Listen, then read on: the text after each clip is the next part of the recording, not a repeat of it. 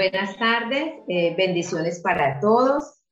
Eh, de verdad que muy agradecida con el Padre porque nos da este privilegio de estar nuevamente aquí nosotros con esta porción de la palabra que hoy es ya la quinta entrega por la gracia del Señor. Esto se ha convertido en una serie, pero una serie muy edificante. Entonces, muy agradecida con el Señor de estar con ustedes aquí.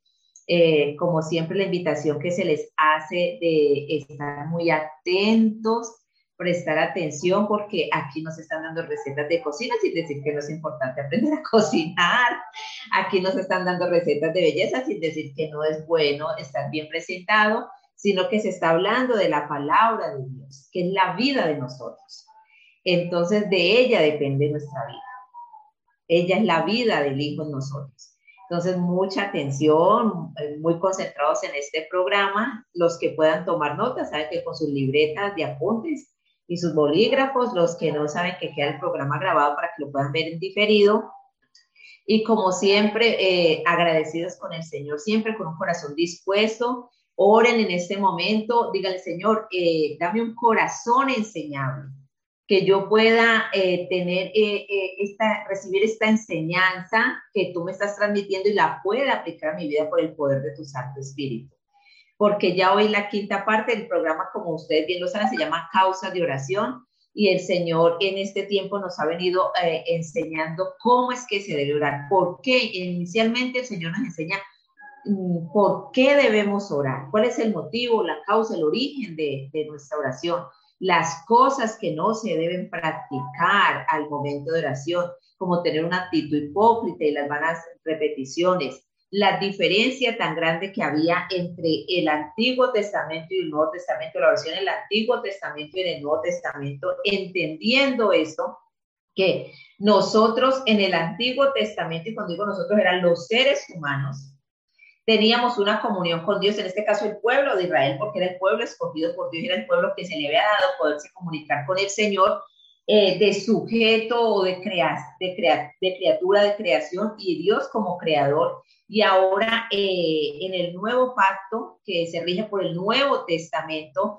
como nuestro estatus ya dejó de ser sujetos o, o criaturas para pasar a ser hijos de Dios y cómo esta comunicación con el Padre, ya Dios deja de ser el creador y entonces nosotros lo vemos como padre y cómo es eh, importante nosotros eh, tener esta comunión con el Padre, porque es que la vida del Hijo de Dios está en la comunión con el Padre. La comunión eh, que es conjunta de la oración y la palabra. La pastora Jasmine decía en el programa pasado, no entiendo cómo dicen oren sin la palabra, o sea, hagan un tiempo de oración y después la palabra, cuando las dos cosas van juntas.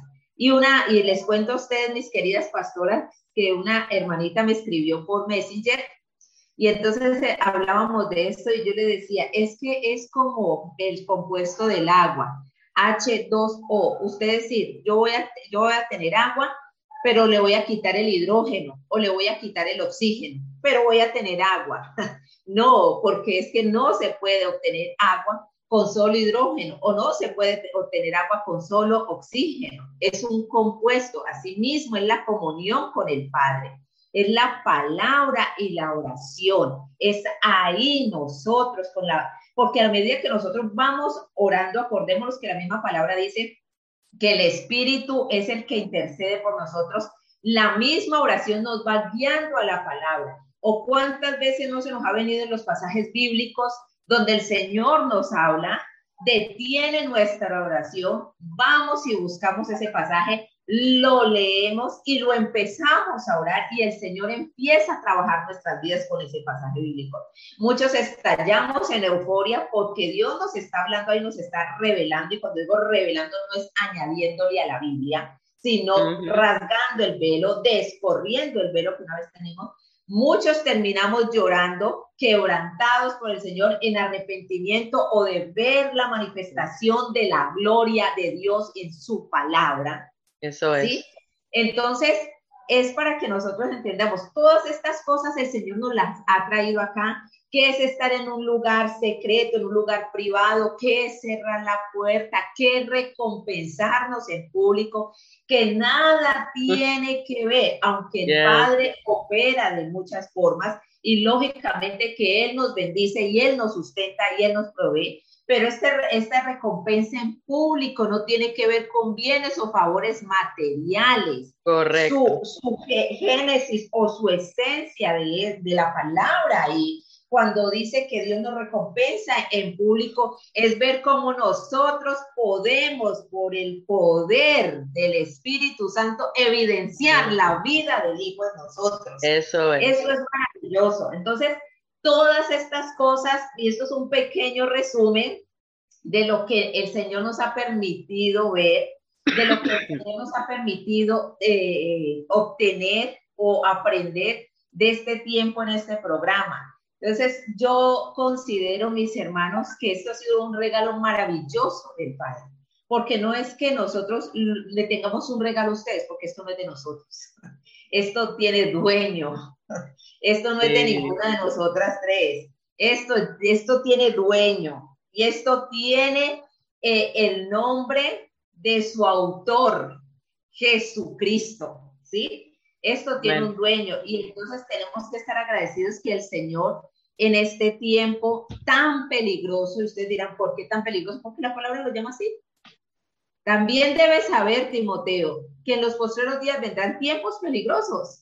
En este tiempo peligroso, la gracia del Señor esté con nosotros, la gracia y la paz y el Señor nos permita en su palabra, en comunión con su palabra, poder entender estas verdades y no solo entenderlas, sino aplicarlas a nuestras vidas.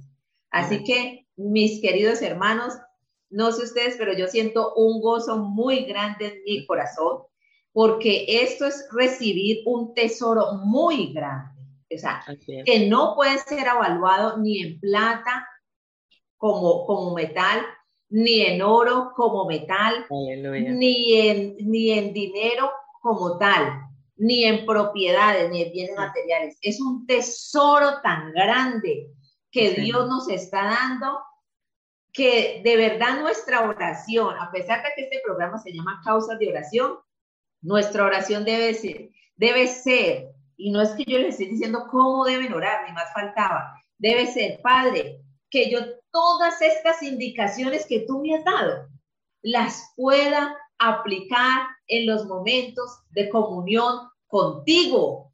Miren, eso es una causa de oración, que lo que Él nos ha enseñado hasta este tiempo, yo lo pueda aplicar por su gracia, por el poder del Espíritu Santo en mis tiempos de comunión.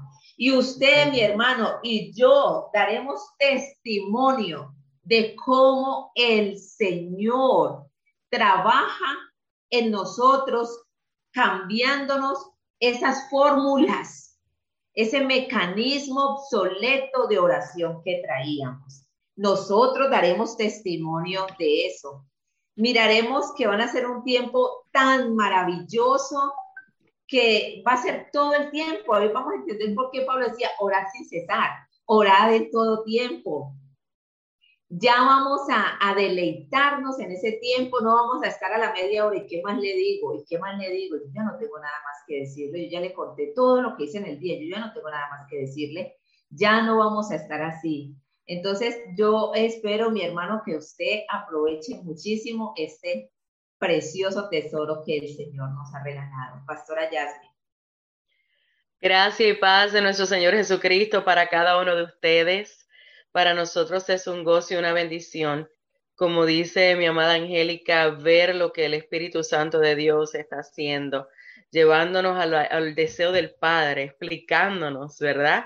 Lo que el Padre desde la eternidad ha determinado para que nosotros podamos experimentar eh, de, eh, dentro de su diseño, porque es que Él, Él es el que sabe cómo es que es la manera correcta y adecuada de acercarnos a Él. Vamos, Él es el Señor, todo, poderoso, soberano, que aprovecho y un abrazo, Pastora Vilma, que está ahí conectada, y a todos los hermanos eh, que están conectados.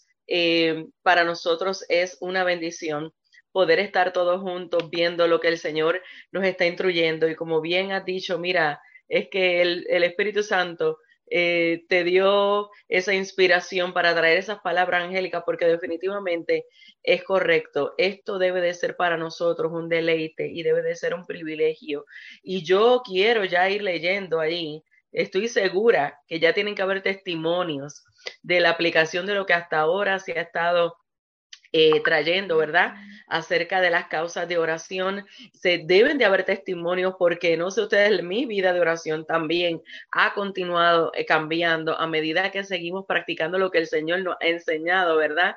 Y que, y que Él sigue destapando de, de cómo son sus formas y que vamos evaluando como nosotros tristemente hemos hecho, pero que ahora el Señor nos está llevando a su verdad, a su realidad, a cómo Él opera, a cómo es que Él le agrada, a entonces nosotros poder ver cómo él eh, a través de la oración y su palabra va trabajando en nosotros de maneras que, que, de verdad que son inexplicables porque nos dejan ver que no tiene que ver con lo que yo quiera, con lo que la razón ni tan siquiera por la cual accedí a encontrarme con Él, ¿verdad? Porque una de las cosas que ya aprendimos es que cuando vamos a la oración es porque el Padre nos está mandando a llamar, sino que muchas veces salimos totalmente diferentes. Salimos con, llegamos con una agenda personal y el Señor nos sacó con una agenda totalmente distinta. Vamos, pueden testificarme cuántos ya han pasado por eso. Yo estoy segura que sí, porque es mi testimonio. Y le damos la gloria al Señor porque, como dijo muy bien Angélica, esto no tiene que ver absolutamente nada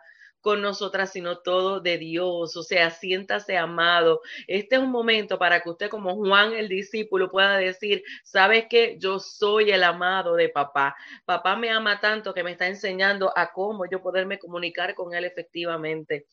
Y ya esta es la quinta entrega de las causas de oración para que nosotros podamos ver cuán profundo es eh, el detalle que tiene el padre para con sus hijos y para con aquellos que todavía no han tenido esta experiencia, pero que él les está llamando y le está invitando a poderla tener. Es la quinta entrega para nosotros poder continuar eh, siendo dirigidos por él para entonces poder disfrutar de lo que Dios hace a través de la oración, que no es otra cosa que seguir en el proceso de renovación de entendimiento para ser transformados al carácter suyo, a lo que es significativo significa vivir en Cristo, a lo que significa pertenecer al Padre para dar evidencia en la tierra. Así que vamos a orar.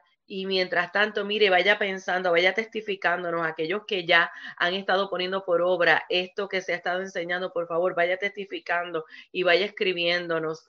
Si tiene preguntas, también vaya escribiendo que en el momento oportuno se podrán contestar. De hecho, ya hay más información que hemos estado compilando con la instrucción del Espíritu Santo acerca de una pregunta que nos hicieron hace dos intervenciones que tiene que ver con el atar y desatar y vamos a llegar ahí, pero no sin antes terminar este proceso primero, porque entiendo que es necesario. Em, de verdad que nos han estado escribiendo, como dijo Angélica, en privado muchas personas donde han estado testificando cosas maravillosas para la gloria del Señor. Eh, te pido que tú practiques lo que se está enseñando para que entonces puedas también dar testimonio y dar evidencia en tu casa, en donde quiera que tú estés, de cómo Dios interviene a través de la oración. Oremos, Padre, en el nombre de Jesús te damos gracias por el privilegio que tú nos permites, Señor, de venir delante de ti en el nombre de tu Hijo amado Jesucristo, quien nos ha dado libre acceso por medio de su muerte y resurrección, redención, justificación. Señor, gracias por el perdón de pecados por medio de Cristo, que ahora hace que podamos vivir y aprender a vivir en la comunión contigo, Abba. Gracias porque desde la eternidad tú has diseñado este tiempo para que nosotros aprendamos a tu manera, de acuerdo a tu diseño, de acuerdo a lo que tú has establecido, cómo es que nosotros tenemos que prepararnos para orar y cómo ya manejarnos dentro de la oración entendiendo lo que la oración es, lo que la oración hace, la razón de ser de la oración. Padre, te pedimos que tú continúes llevándonos más profundo, que tú continúes llevándonos a lo que hay en tu corazón, para que así no haya absolutamente nada que impida que nosotros podamos disfrutar del tiempo del intercambio de deseos entre tú y nosotros y podamos entonces hacer tu voluntad con agrado, como dijo el salmista, y que podamos llegar al punto de poder decir como Cristo, la voluntad de mi Padre es lo que a mí me nutre. Gracias por aquellos que todavía no han reconocido tu señoría y salvación, pero que hoy es el día que a través de tu palabra, que este es el día que tú has diseñado desde la eternidad para que puedan conocerte. En el nombre de Jesús te damos gracias. Amén. Estamos agradecidos también por la pastora Grace y todas las plataformas que se unen porque sabemos que este es un tiempo del Señor que Él ha determinado para que entonces las naciones aprendan a orar correctamente. Y bueno, invitamos a aquellos que todavía no eh, habían estado en las intervenciones anteriores, aprovechando las plataformas que tenemos. Este es el Ministerio Fundamentados en la Verdad Jesucristo con el programa Compartiendo la Verdad junto a nuestra amada pastora Grace y el programa Identidad. Si usted no ha podido estar en las intervenciones anteriores, vaya en el YouTube a el ministerio fundamentados en la verdad de Jesucristo y allí va a poder encontrar todas las intervenciones anteriores y muchas otras cosas que hemos estado trabajando en el pasado para que usted pueda ser edificado, porque pues hoy tenemos que continuar y nos vamos a volver hacia atrás, ¿verdad? Con cosas que ya se han explicado. Por eso nos estamos tomando el tiempo de decirle dónde lo puede localizar para que entonces usted pueda ser edificado y unir las cosas que se han estado obrando. Mira, eh, ya Mari Martínez nos está testificando y nos dice, yo lo hago de manera incorrecta, oraba y luego leía. Eh, y era lo que estábamos compartiendo la semana pasada muchas veces, es lo que nos han instruido, ¿verdad? Por experiencias de otros. Pero gloria a Dios que el Espíritu Santo es tan maravilloso, ¿verdad? Y nos lleva a hacer la aplicación correcta de entonces nosotros estar atentos para cuando el Espíritu Santo nos quiere dar una instrucción por medio de la palabra durante la oración, no tengamos temor de de, tener la, la escritura en mano, de tener, como dije yo, libreta, bolígrafo, o si usted es más tecnológico y usted tiene un iPad, importante que no sea para que usted se distraiga, sino para anotar lo que el Señor está trabajando con usted, siempre enfocados en eso. Entonces, la semana pasada nos quedamos empezando a explicar lo que entonces oración es y el proceso que conlleva. Usted ve estos detalles tan majestuosos que Jesús nos ha estado hablando, preparándonos para que nosotros de verdad disfrutemos lo que es orar. Para mí eso es para uno estar postrado delante del Señor, porque Él es tan delicado que porque quiere que tú y yo tengamos una experiencia real de lo que la oración es y lo que la oración hace delante del Padre. Entonces Él se tomó en Mateo capítulo 6 el tiempo de poderle explicar a sus discípulos lo que no se hace, como dijo Angélica, cómo nos debemos de preparar. Y ahora ya vamos a entrar en materia de qué es orar, y qué es lo que, eh, eh, eh, cuál es el proceso de oración. Y para esto vamos a, a ir a Mateo 6, 9 al 10. Mateo 6, 9 al 10 lo voy a compartir con aquellos que están conectados desde el YouTube, pero aquellos que están en la radio pueden ir buscando Mateo 6, 9 al 10 para que entonces entremos en materia de qué es lo que es ya orar, después de todo lo que, ¿verdad? El Señor ha estado hablando, ya podamos entrar en qué es orar. Estoy aquí compartiéndolo con los hermanos. Entonces, Mateo 6, 9 al 10 dice, vosotros pues oraréis así. Padre nuestro que estás en los cielos, santificado sea tu nombre. Venga tu reino. Hágase tú, diga conmigo tú, voluntad, como en el cielo, así también en la tierra. Fíjese que en ese comienzo de que él está hablando de cómo vamos a orar, no dice nada de haz lo que yo quiera, comienza siempre hablando y estableciendo quién es el que tiene la máxima autoridad. Entonces, ¿qué es orar? ¿Qué es orar? Orar significa intercambio de deseos. Literalmente, interactuar con el Señor cambiando los deseos, o sea, las ideas humanas por sus deseos, mientras Él imparte fe, persuasión divina, para que hagamos su voluntad. Ok, este es un momento para usted respirar esto y procesar. Y ahora usted va a poder entender mucho mejor porque es que estábamos tomándonos el tiempo de decir lo que no se hace durante la oración, cuál es el proceso que tiene que tomarse durante eh, cuando nos estamos preparando para orar. ¿Por qué? Porque si usted recuerda, se estuvo explicando lo que ocurre, lo que el padre investiga en ese proceso de preparación para llegar al intercambio de deseos, ¿correcto?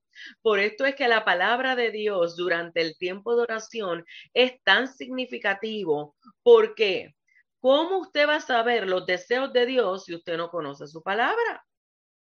¿Cómo usted va a saber el intercambio de, es más, cómo usted va a saber ni tan siquiera presentarle algo al Señor que usted pueda ya desde el saque decir, ¿sabes qué? No voy ni a perder el tiempo en decirle esto a Dios porque sé que esto no es parte de su carácter.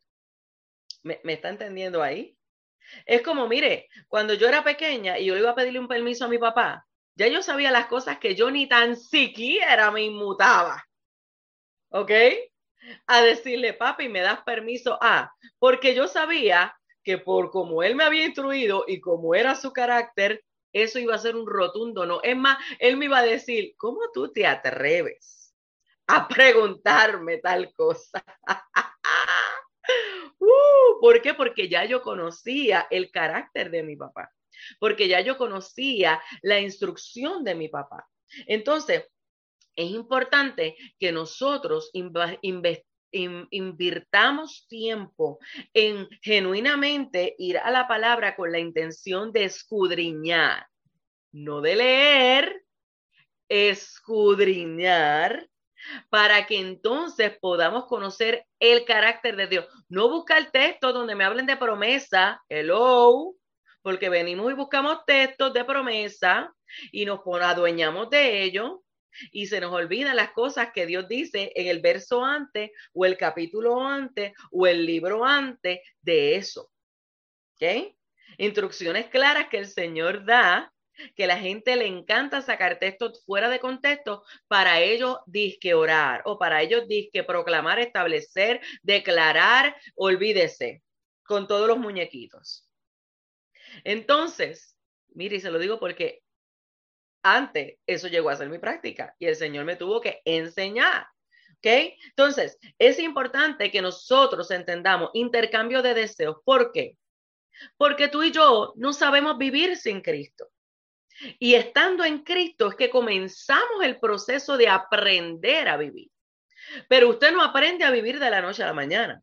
Usted aprende a vivir en un proceso paulatino donde a través de la formación en el discipulado bíblico, en el discipulado correcto de la escritura, que si usted no lo ha tenido, tranquilo, el mejor maestro está en usted, el Espíritu Santo, para llevarlo a la verdad. Y la verdad que va a hacer, va a traer libertad que paulatinamente usted va a ir experimentando, va a ir llevándolo a ver lo que es la plenitud en Cristo, que usted paulatinamente va a ir conociendo, porque el hecho de que usted no lo conozca no quiere decir que usted no lo tenga.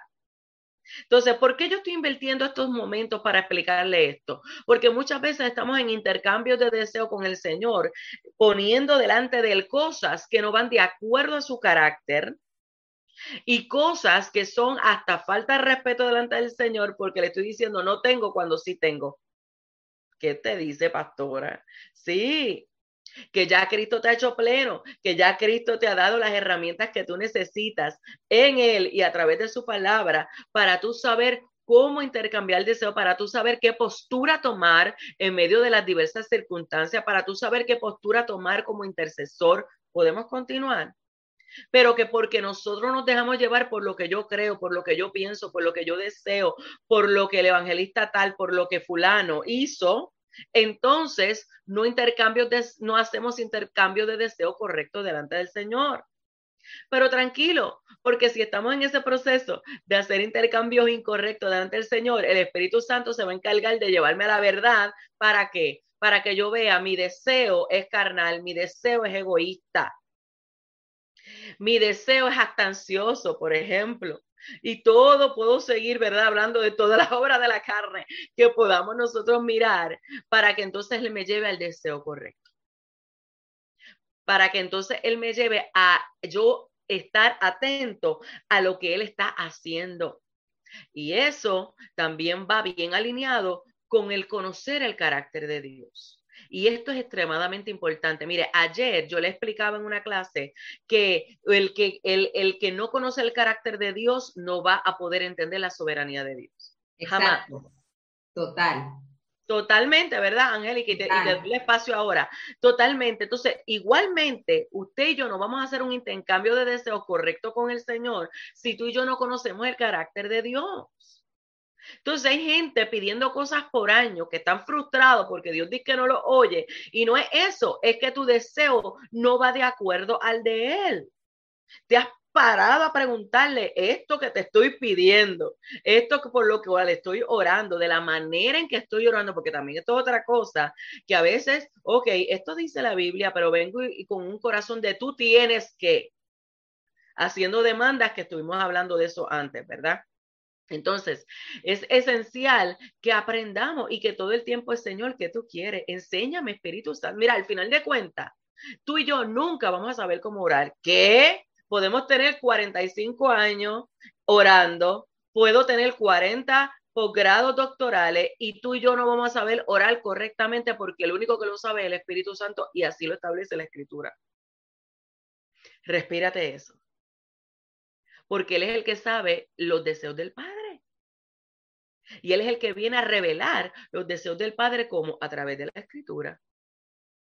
Entonces, por eso es que todo esto es un conjunto de cosas que tú y yo tenemos que tener bien presente para entonces ponerlo por obra en la sensibilidad de seguir al Espíritu Santo para entonces poder evaluar mis deseos con los deseos de Dios y entonces darme cuenta, ah, es que yo pensaba que era por aquí, pero tú me estás diciendo que era por acá. Déjame entonces acceder a orar e invertir este tiempo correctamente de acuerdo a cómo tu reino opera. Ya estamos entrando en materia. Esto se trata de gobierno.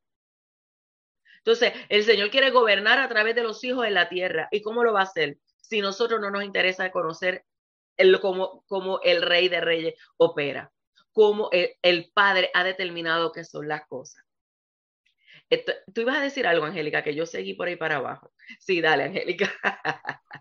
Eh, es lo siguiente. En, el, en, los evangelios encontramos a nuestro Señor Jesucristo diciendo, y todo lo que pidieres al Padre en mi nombre, Él os lo dará. Y entonces hemos sacado esa frase Ajá. y la creemos fervientemente, decimos, y todo lo que pidiéramos al Padre en el nombre de nuestro Señor Jesucristo nos lo dará.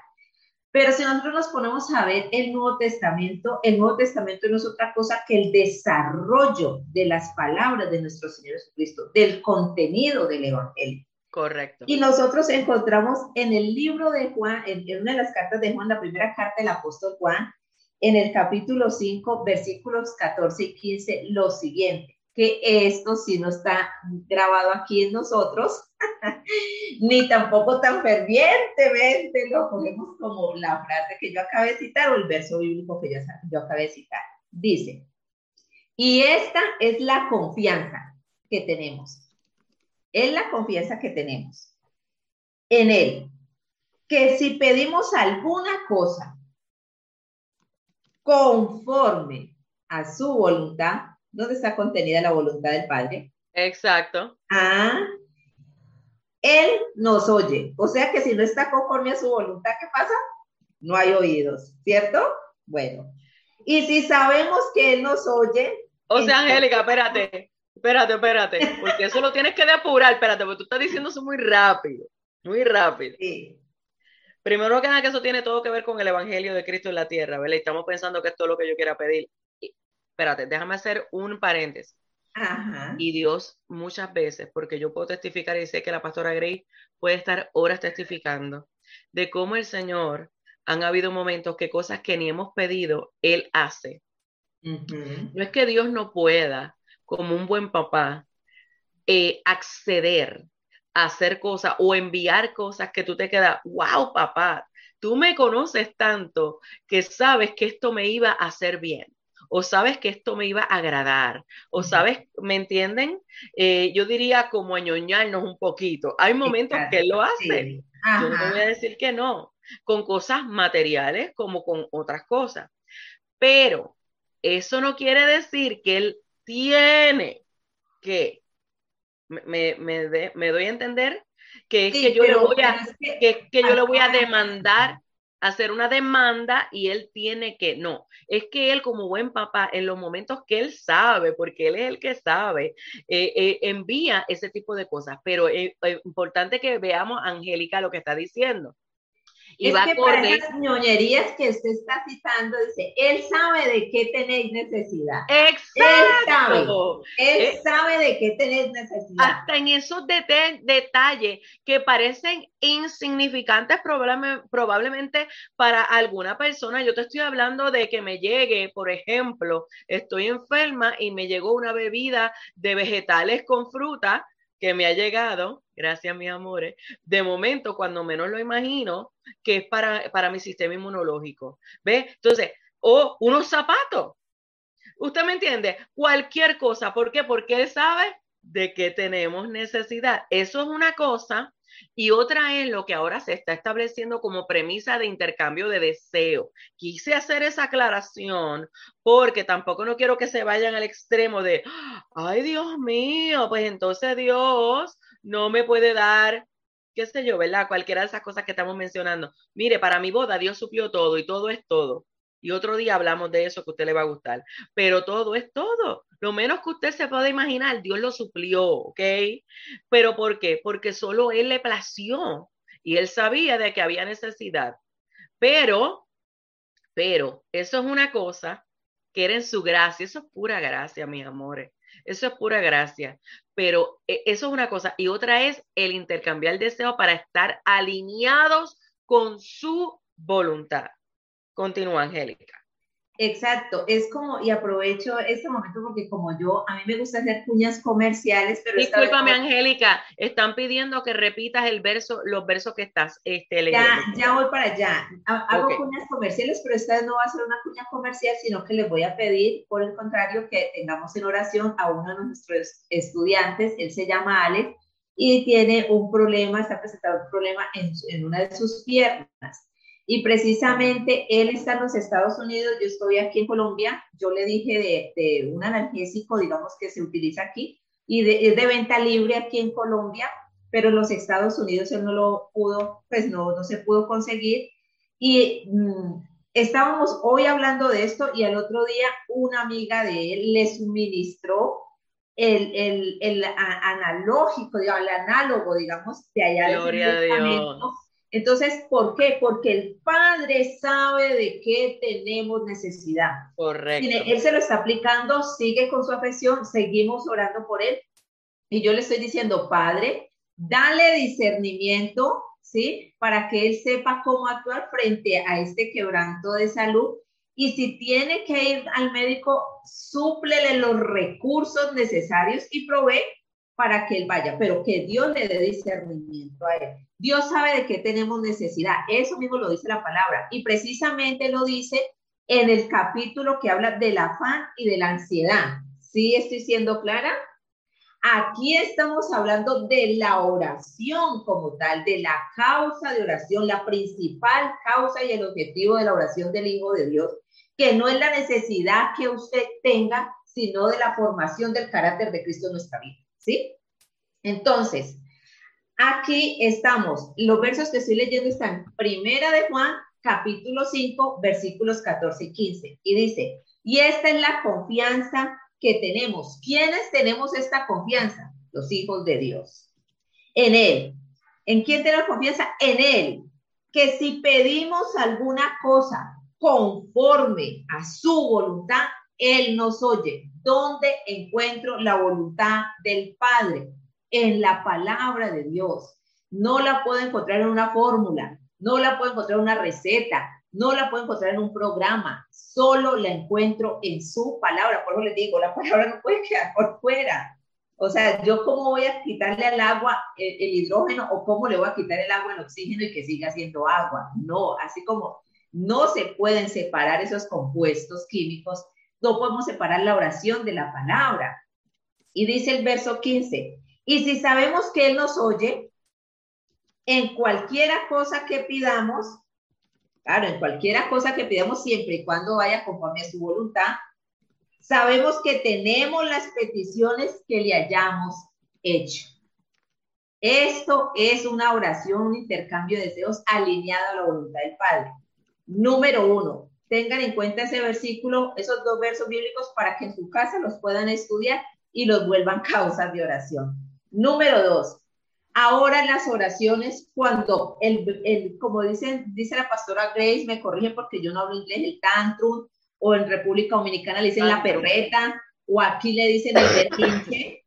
Cuando es su berrinche y es mi berrinche, yo quiero leerles algo porque es muy importante que nosotros entendamos, o sea, la razón de ser de la oración eh, coloquémosla como si nosotros fuéramos a presentar un, un, un, proyecto de grado, que usted en ese proyecto de grado presenta el objetivo principal y después los, los otros objetivos, el, el objetivo general y los objetivos específicos.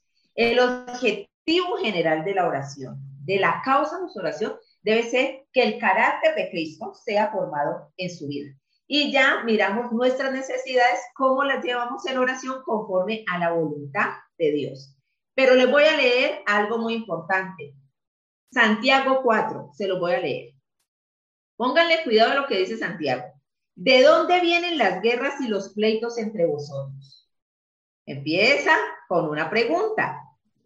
Y él mismo da la respuesta. O sea que es una pregunta retórica porque usted no la tiene que responder, sino que aquí mismo está. Dice, no es de vuestras pasiones las cuales combaten en vuestros miembros. Codiciáis, ojo con la codicia, codiciáis y no tenéis. Matáis y ardéis de envidia y no podéis alcanzar. Combatís y lucháis, pero no tenéis lo que deseáis, porque no pedís. Y ve, pónganle cuidado cómo se viene Santiago. Pedís y no recibís porque pedís mal. Cuando me doy cuenta que estoy pidiendo mal, cuando no va conforme a la voluntad del Padre. Y dice Santiago, pedís y no recibís porque pedís mal, para gastar en vuestros deleites. Yo estoy pidiendo mal cuando yo tengo presupuestado suplir mi deleite. Cuando la oración va encausada en darme darle gozo, la satisfacción a mi deseo que no está alineado a la voluntad del Padre y por ende va impregnado de codicia. Esto es lo que aquí me está diciendo Santiago.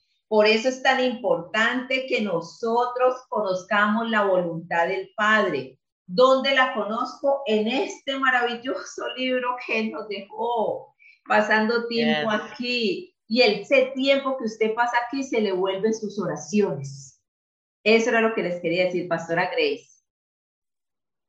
Y algo que quería compartirle a, a los que nos están escuchando, basado en lo que estoy escuchando tanto de, de, de cada una de ustedes, es la hermosa obra del Espíritu Santo en la oración utilizando la palabra. Porque a lo mejor algunos que nos están escuchando, que no tienen experiencia, pueden imaginarse un ritual de esta manera. Eh, yo agarré, déjame agarrar mi Biblia que tengo que agarrar. Yo agarré mi Biblia yo voy a abrir, qué sé yo, los salmos y voy a leer, alabar a Jehová, naciones todas, pueblos todos, porque ha engrandecido sobre nosotros su misericordia y la fidelidad de Jehová es para siempre, aleluya. Y ya oré la Biblia. Y eso no es lo que nosotros estamos eh, llevándole a ustedes. Es que en ese tiempo en el que usted está estudiando la Biblia, el Espíritu Santo va a comenzar a revelarle qué, hay en, en su vida que va en contra de lo que dice Dios o cuál es la necesidad para este tiempo. Y el Espíritu Santo ahí le puede revelar el, el tiempo que estamos viviendo y cómo orar por su nación, cómo orar por su país, cómo orar por su gobernador, cómo orar por su pastor, cómo orar por sus padres, cómo orar por su salud. Y en otras ocasiones no es necesariamente que tiene en el instante el libro abierto, a lo mejor usted está guiando. Usted está guiando y obviamente usted no va a guiar y abrir la Biblia a la misma vez. Yo espero que a nadie se le ocurra eso, por favor. Yo, yo ruego a Dios que a nadie se le ocurra decir, bueno, pues como nos dijeron que hay que orar y, y, y tiene que ser basado en la palabra, no, no se le ocurra esas cosas, no coja el app de su celular para buscar los versículos mientras guía, ¿ok? Pero mientras usted va orando, hay una palabra que está almacenada en su corazón. Y el Espíritu Santo magistralmente la toma y la trae. Y usted puede orar en ese momento la verdad de la palabra ahí. O hay ocasiones donde nosotros pasamos por, por temporadas duras por temporadas difíciles. Yo conozco gente que, que está, atraviesa momentos donde eh, están con severas migrañas, donde tienen problemas de visión y nadie con migraña ni con problemas de visión va a estar estudiando. Esa es la realidad. Pero si en los tiempos de calma usted ha aprovechado para memorizar su palabra, para sembrarla en el corazón, en ese tiempo en que usted está pasando por un momento de enfermedad, créame, yo sé lo que le estoy diciendo, en ese tiempo que usted está pasando un momento de enfermedad, la palabra del Señor va a venir. En los momentos de más duras crisis emocionales que usted pueda estar atravesando ahí, tal vez cuando usted no sabe ni, ni qué decir, ni cómo decirlo, y lo que tiene es un ataque mental horrible, en ese momento el mismo Espíritu de Dios va a traer la palabra. O cuando usted no sepa, simplemente acuda al Espíritu Santo, como hablaba la pastora Jasmine ahorita, le diga, Espíritu Santo, tráeme la palabra, la palabra que ya tú me enseñaste, la palabra que ya está escrita en mi corazón, la palabra que ya está escrita en mi mente, la palabra que, que por los años he estado escuchando. Y eso usted lo va aplicando a su vida. Y es bueno que usted entienda esto a todos los niveles, desde los niveles más profundos de interpretación bíblica hasta los niveles en los que usted no sabe para dónde mirar. Pero el Espíritu Santo viene, ¡pum! Y lo trae. El Espíritu Santo viene y lo ayuda. Y créame que Él, él no lo deja en el piso. Yo no sé cómo lo hace. Había un, había un evangelista en Puerto Rico creo que era Iván Clemente, que decía, yo no sé cómo él lo hace, pero yo sí sé que lo hace. Yo no sé cómo él nos da fuerza cuando nos encontramos todos en el piso, pero él dice que da fuerza al cansado y multiplica la fuerza al que no tiene ninguna. La matemática de Dios es diferente a la matemática de los hombres, porque de la nada él saca algo. Y yo no sé cómo de la nada sacar algo, pero él sí. Así que ese, esa era la aportación que quería hacerle. Sigo gozándome con ustedes. Yo estoy más de oyente que de, que de habladora de ustedes. Gloria a Dios. Mira, espérate, ahí, ahí, ahí me acuerdo que en Hebreos establece que el Señor sacó fuerza de debilidad cuando está hablando de los héroes de la fe. Así que Él es el que se encarga porque en su gracia eso es lo que su poder hace. Y yo le iba a decir, acuérdese que dice que el mismo poder, no sé, ese verso para mí, uf, uh, el mismo sí, yo poder sé lo que, tú vas resucitó a, Jesús de los muertos, que mora en mí. O sea, para mí ese verso es poderosísimo. Es romano. Poderosísimo. Entonces, en esos momentos yo digo, bueno, el mismo poder que resucitó a Jesús de la muerte de, los muertos, tembló la tierra, removió la piedra, destruyó, destruyó el mundo, porque eso fue la, el poder que venció al mundo, lo levantó de los muertos, la muerte no lo pudo contener, dice, suelto los dolores de la muerte, yo le voy a decir, yo quiero estallar de gozo. Ese es el mismo poder que mora en mí y eso me levanta. Eso es lo que me levanta, saber que ese poder es el que habita en mí, de verdad. Así es. Y es así en aquel que ha nacido de nuevo, así es.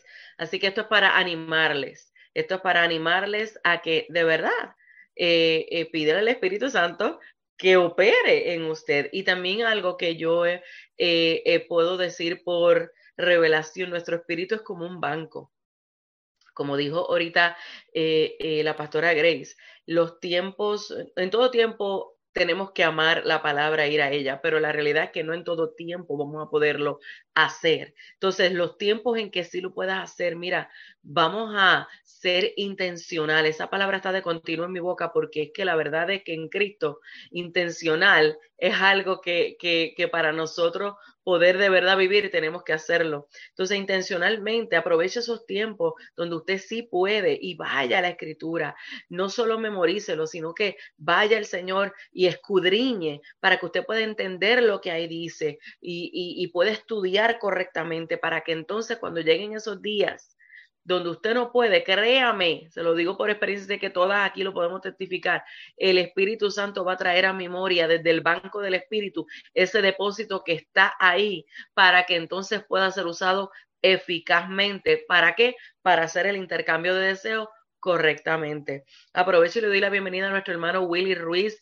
Gracias por estar con nosotros. Oramos por él, que hace poco estuvo eh, ¿verdad? Eh, en el hospital, su mamá también, así que oramos y confiamos que la voluntad del Padre es hecha conforme a lo que ya Él tiene eh, para ustedes. Gracias por estar aquí. Sé que este tiempo también es un tiempo de refrigerio. Entonces, hemos estado hablando, mire, estamos empezando, ¿ok?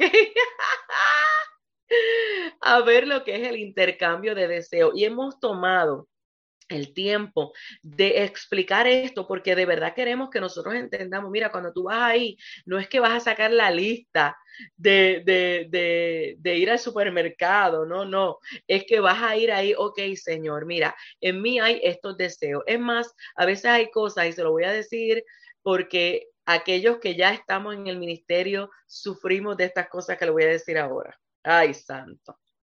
Cosas que usted sabe que yo Dios te habló, que Dios te dijo, esto quiero que lo haga en el momento determinado.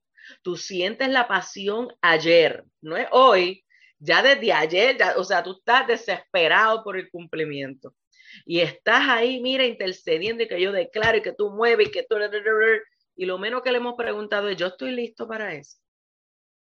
Yo estoy lista para eso, sí. Hay que, no, ahí es el intercambio de deseo, porque el Señor no te dice eso para que te vayas mañana. El Señor te dice eso para que te prepares en Él.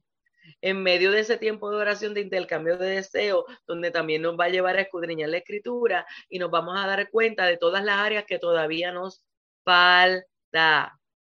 Así que no permitimos que la frustración nos, eh, eh, nos desenfoque, sino más bien ese tiempo de intercambio de deseo Vamos a conocer al Padre. Ok, Señor, si este tiempo de oración significa que yo tengo que intercambiar deseos contigo, o sea, recuerdo otra vez la definición, te dejo mis deseos, o sea, lo que venga de mi pensamiento, de mi emoción, de mi deseo, de mi eh, eh, decisión que quiero tomar sin ti, de mi voluntad que quiero hacer sin ti, de el carácter que he tenido sin ti, lo dejo aquí para que tú me enseñes el tuyo. ¿Cómo? Como dijo ahorita eh, nuestra amada Angélica, a través de la escritura, el Espíritu Santo nos va a llevar y nos va a ir enseñando. Entonces, y poner por obra, porque eso es otra cosa que alguien me, hoy me decía, y le doy gloria a Dios por la sinceridad de los hermanos, Angélica, porque hay que ser sinceros para poder seguir cambiando, ¿sabe? Hay que ser sincero para ser renovado y para poder ser transformado. Y me decía, mira, a mí me habían dicho que nada más tú oras diciendo, Señor, cámbiame, cámbiame, y ya, no, no, hay cosas que le tocan a Dios, hay cosas que Él nos va a decir, yo la voy a hacer, pero tú tienes que fluir conmigo. ¿Ok? Si tú dices cámbiame, cámbiame, pero yo sigo con la pasada manera de vivir, con las obras de la carne, ¿me está entendiendo? Entonces de nada vale. Mira, Angie, como dice, oh padre, que vamos huyendo, como decimos aquí, así mismo. Entonces, es esencial que tú y yo entendamos dentro de ese tiempo de oración es precisamente eso, ok, Señor, enséñame tus caminos. Yo no conozco tus caminos, yo no sé vivir, enséñame a vivir, enséñame lo que tu instrucción dictamina, lo que Cristo modela, para que entonces, ¿qué? Yo pueda poner por obra la instrucción que tú me estás dando. Okay, yo daba hoy como por ejemplo, yo daba el ejemplo de, y vamos a ir ahora a cómo saber los deseos del Padre, pero le estoy preparando el ambiente para que usted sepa ya cómo aplicar esto. Por ejemplo, alguien que tenga una situación de enojo constante, que, que Angélica, esa otra clase que tenemos que poner en ira, cómo manejar el coraje bíblicamente. Eh, y, y sabe que, este, por ejemplo, cuando el Señor me dice, estamos orando por esto, y el Señor me lleva a la escritura cuando dice, la blanda respuesta aplaca la ira. Ajá. Ok, Señor, enséñame qué es eso. Porque yo lo puedo decir, la blanda respuesta aplaca la ira, pero cuando vinieron y te, y te pisaron el callo, o no hicieron lo que tú querías, volviste a abrir la boca como una, como una leona. Entonces, de nada vale que tú digas la blanda respuesta placa la aire, la blanda respuesta placa la aire. La No, no, no, no, no. Es, ok, Señor, ¿qué significa para ti la blanda respuesta placa la ira? Ah, pues esto, entonces ahí es donde vamos a escudriñar y Espíritu Santo enséñame. Entonces ahí es donde tú vas viendo, ah, es que entonces las palabras que yo debo de hablar tienen que ser con amabilidad. Aun cuando regañe, por ejemplo, hablando, hablando de los hijos, hablando de, de cuando tengo que, si soy líder y tengo que, ¿verdad?, hacer una corrección, yo no lo voy a hacer como si la persona fuera un animal, y se lo digo así porque así lo he visto, ¿ok? Porque yo tengo la autoridad, porque tú haces lo que yo diga, porque no. Eso no es la blanda respuesta.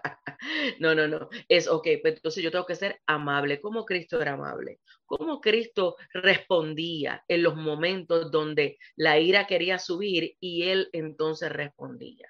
¿Cómo eh, me está entendiendo? Entonces ahí es a donde nos tenemos que ir. Ir a escudriñar eso y Espíritu Santo, ayúdame a aplicarlo para que en este intercambio de deseo que tú me estás diciendo, la blanda respuesta, tiene que cambiar tu manera de hablar desde adentro. Y entonces ahí comienzas a cuestionarte, ¿por qué yo reacciono así? ¿Qué provoca en mí que yo quiera comerme vivo al otro? Y ahí el Espíritu Santo va a ir trabajando la raíz, porque de verdad, hablar alto o responder malamente no es la causa, ese es el efecto. La causa viene desde adentro y esa es otra clase totalmente, pero es para que usted vaya viendo esas áreas, todo eso a través de la oración, el Padre va a ir hablándonos y diciéndonos. Entonces, ah, sí, ay, sí, que son casi la hora. y, antes de, culminar en, en Radio Apocalipsis, eh, siguiendo en esa misma línea, creo que lo mencioné en alguno de los programas, no me acuerdo en cuál. Eh, cuando nosotros nos sentamos con Dios a dialogar, porque la oración debe ser un diálogo, verdaderamente Él nos va a enseñar las áreas oscuras por la palabra que están en nuestro corazón. Y Él nos va a enseñar las mentiras que hemos creído.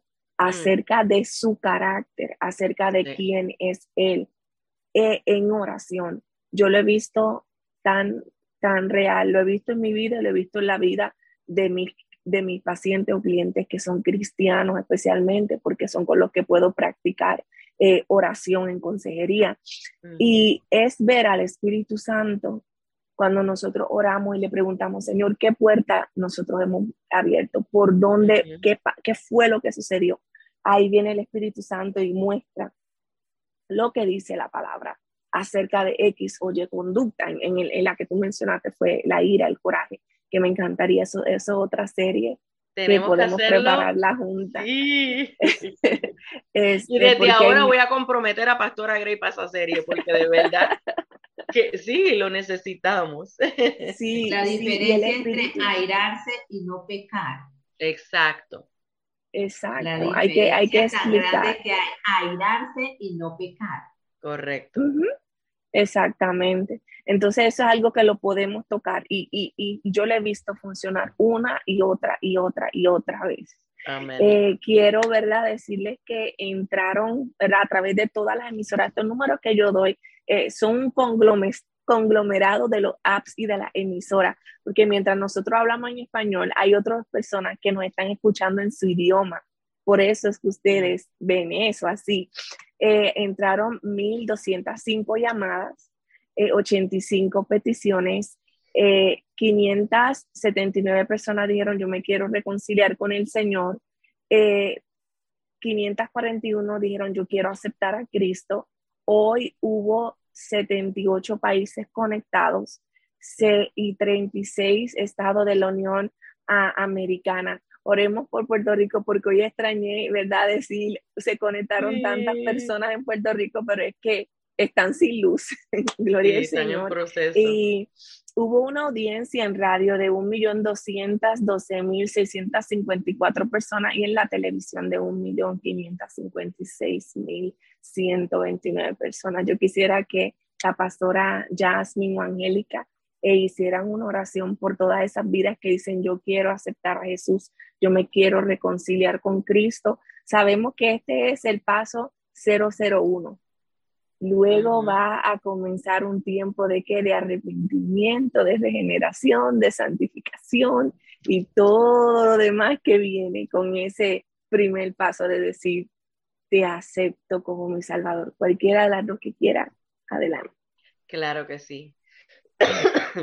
Padre, en el nombre de Jesús, te damos gracias porque tú eres el que has citado a todas estas personas para que puedan venir a ti entendiendo que en ti hay, en ti hay oportuno socorro, en ti hay salvación, en ti hay vida, en ti hay sanidad, sanidad de la relación contigo y luego lo demás tú eres el que lo haces de acuerdo a tu voluntad. Padre, gracias por aquellos que hoy se han reconciliado, que te han reconocido como Señor y Salvador bajo el fundamento del arrepentimiento. Mira cada uno de los que han presentado diversas necesidades, Señor. Tú eres el que las sabes antes que ellos y tú también eres el que suples conforme a tu voluntad. Padre, aquellos que hoy han reconocido la necesidad de Cristo, yo te pido que tú les guíes luego de este comienzo de reconocimiento, que tú les guíes a un lugar donde puedan haber pastos frescos y puedan ser discipulados para conocerte y así vivir para ti. A todos aquellos hermanos que están hoy con diversas necesidades, Señor, yo te doy gracias de antemano porque tú que lo conoces todo, eres el que haces conforme a lo que ya tienes establecido para cada uno de ellos. Y sobre todo yo te pido que la fe no le falte, que como estábamos explicando hace un rato en el intercambio de deseo, tú eres el que provoca, el que hace que la fe en ti, en quien eres, sea germinando, por tu palabra. Así yo te pido que tú lo hagas en cada uno de ellos y que podamos siguiendo ver cómo tú eres el que los traes a tu verdad, que les hace libres y que ellos puedan testificar de la realidad del poder de Dios. Así que puedan seguir, Señor, compartiendo este evangelio tan poderoso de salvación con todo aquel que les rodee. Gracias, Padre, en el nombre de Jesús. Amén. Qué hermoso es ver lo que Dios está haciendo, cómo Él nos ha citado para poder ver, ¿verdad? Eh, eh, cómo Él está trayendo a la gente a conocerle y, y, los hermanos en la fe, que cada uno, ¿verdad? Este, pasamos por diferentes cosas y ciertamente, como dice la escritura, hay que llorar con el que llora y reír con el que ríe. Por eso nos ponemos en la brecha creyendo que Dios es el que suple conforme a su voluntad, porque Él ya lo vio. No es que Él lo está escuchando ahora por primera vez en esta intercesión, Él ya lo vio. Y bueno, viendo eso, entonces ahora vamos a continuar. Eh, amada Pastora, Grey, tú vas a continuar con nosotros para así no darte la oportunidad. Sí, quiero darle las gracias por, permitirme estar en el programa y a todos los estudiantes que están conectados, un abrazo, un beso. Nos estamos, nos estamos gozando muchísimo y amo la manera en que somos cuerpo de Cristo. Gracias, Pastora Yasmin. Gracias, Maestra Angélica. Las amo un montón y luego coordinamos el programa porque yo creo que hay mucha necesidad de aprender a trabajar el enojo, el coraje a la manera de Dios. Yo creo que oh, sí. sí. Claro que sí. Todavía no hemos terminado con esto, vamos a ver, todavía falta, pero sí, vamos a coordinar eso. Gracias, amada, tú sabes, cuerpo, esto es el Señor, te amo. Te bendiga. Pastora Angélica, sí, vas a decir algo. Antes de continuar, cuando vemos la definición que eh, se coloca de la oración, y entonces dice que es el intercambio del deseo, o sea, de la idea humana por la persuasión divina, por la persuasión de fe.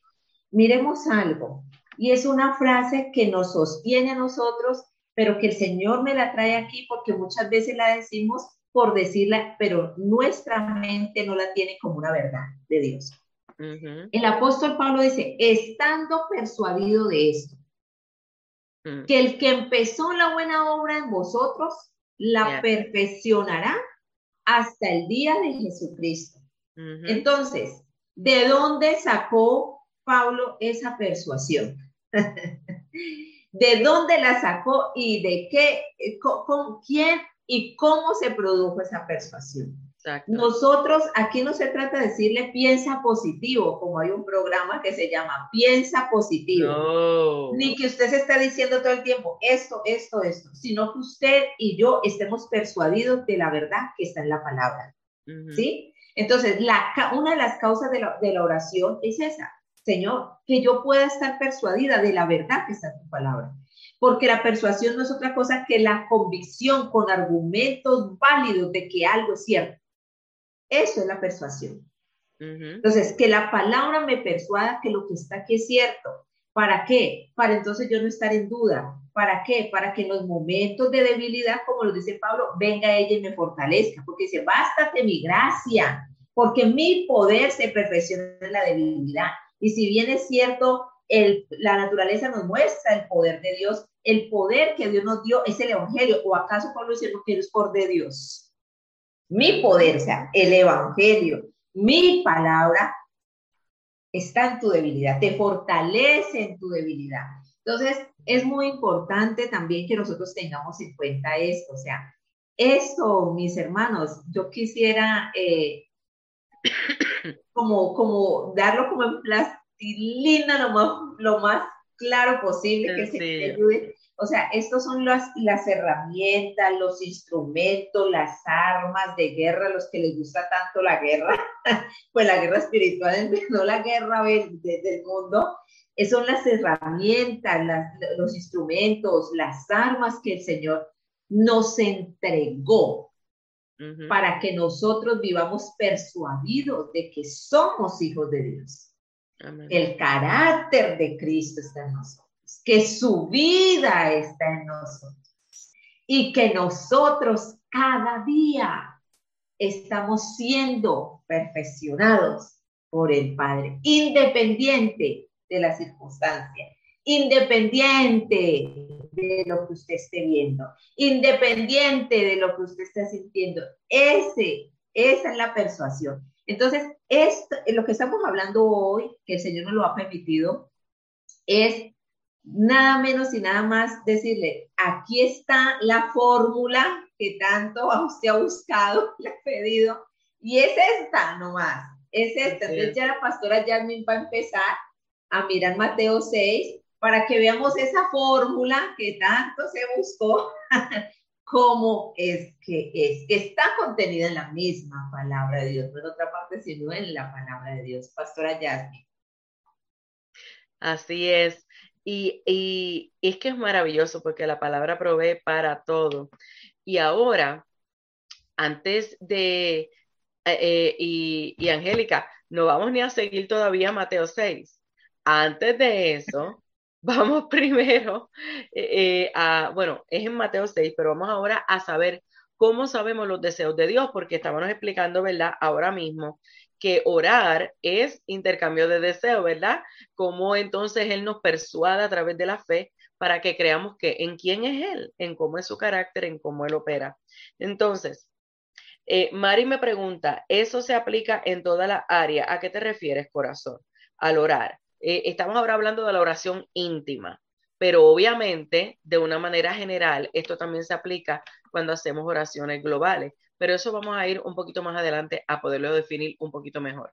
Quiero volver al texto para que veamos lo que aquí, lo que vamos a establecer ahora de cómo sabemos los deseos de Dios.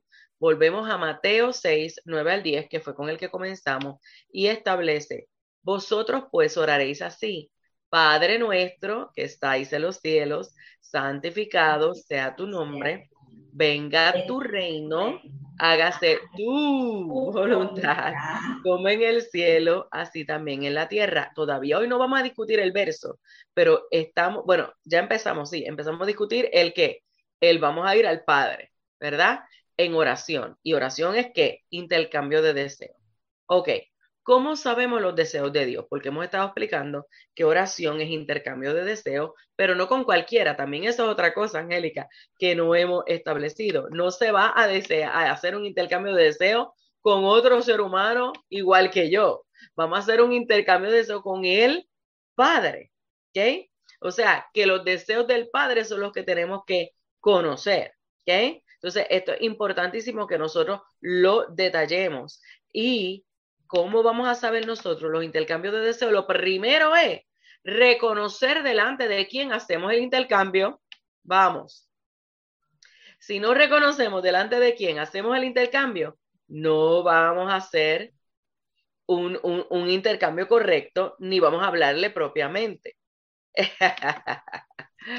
Eso es así. Eh, nosotros vamos delante de quién? Del Padre. Y ese es uno de los problemas principales que se tiene muchas veces porque no se conoce quién es el padre. ¿Ok? Y hoy vamos a describir un poco, porque hay una clase completa acerca de eso, eh, eh, de quién es el Padre. Pero lo primero es reconocer delante de quién hacemos el intercambio, delante de Abba Padre, quién es santo. También eso es lo otro, no es cualquiera, aparte de que el Padre, el Padre es santo. ¿Ok? ¿Qué, ¿Qué quiere decir? No hay nadie como Él. Él es totalmente opuesto a lo que nosotros pensamos. Él es totalmente opuesto a lo que nosotros imaginamos. ¿Ok? El Padre es nuestro autor, nuestro iniciador, nuestro recurso, nuestra fuente, nuestro sustento, nuestro preservador, nuestro gobernador. ¡Uh!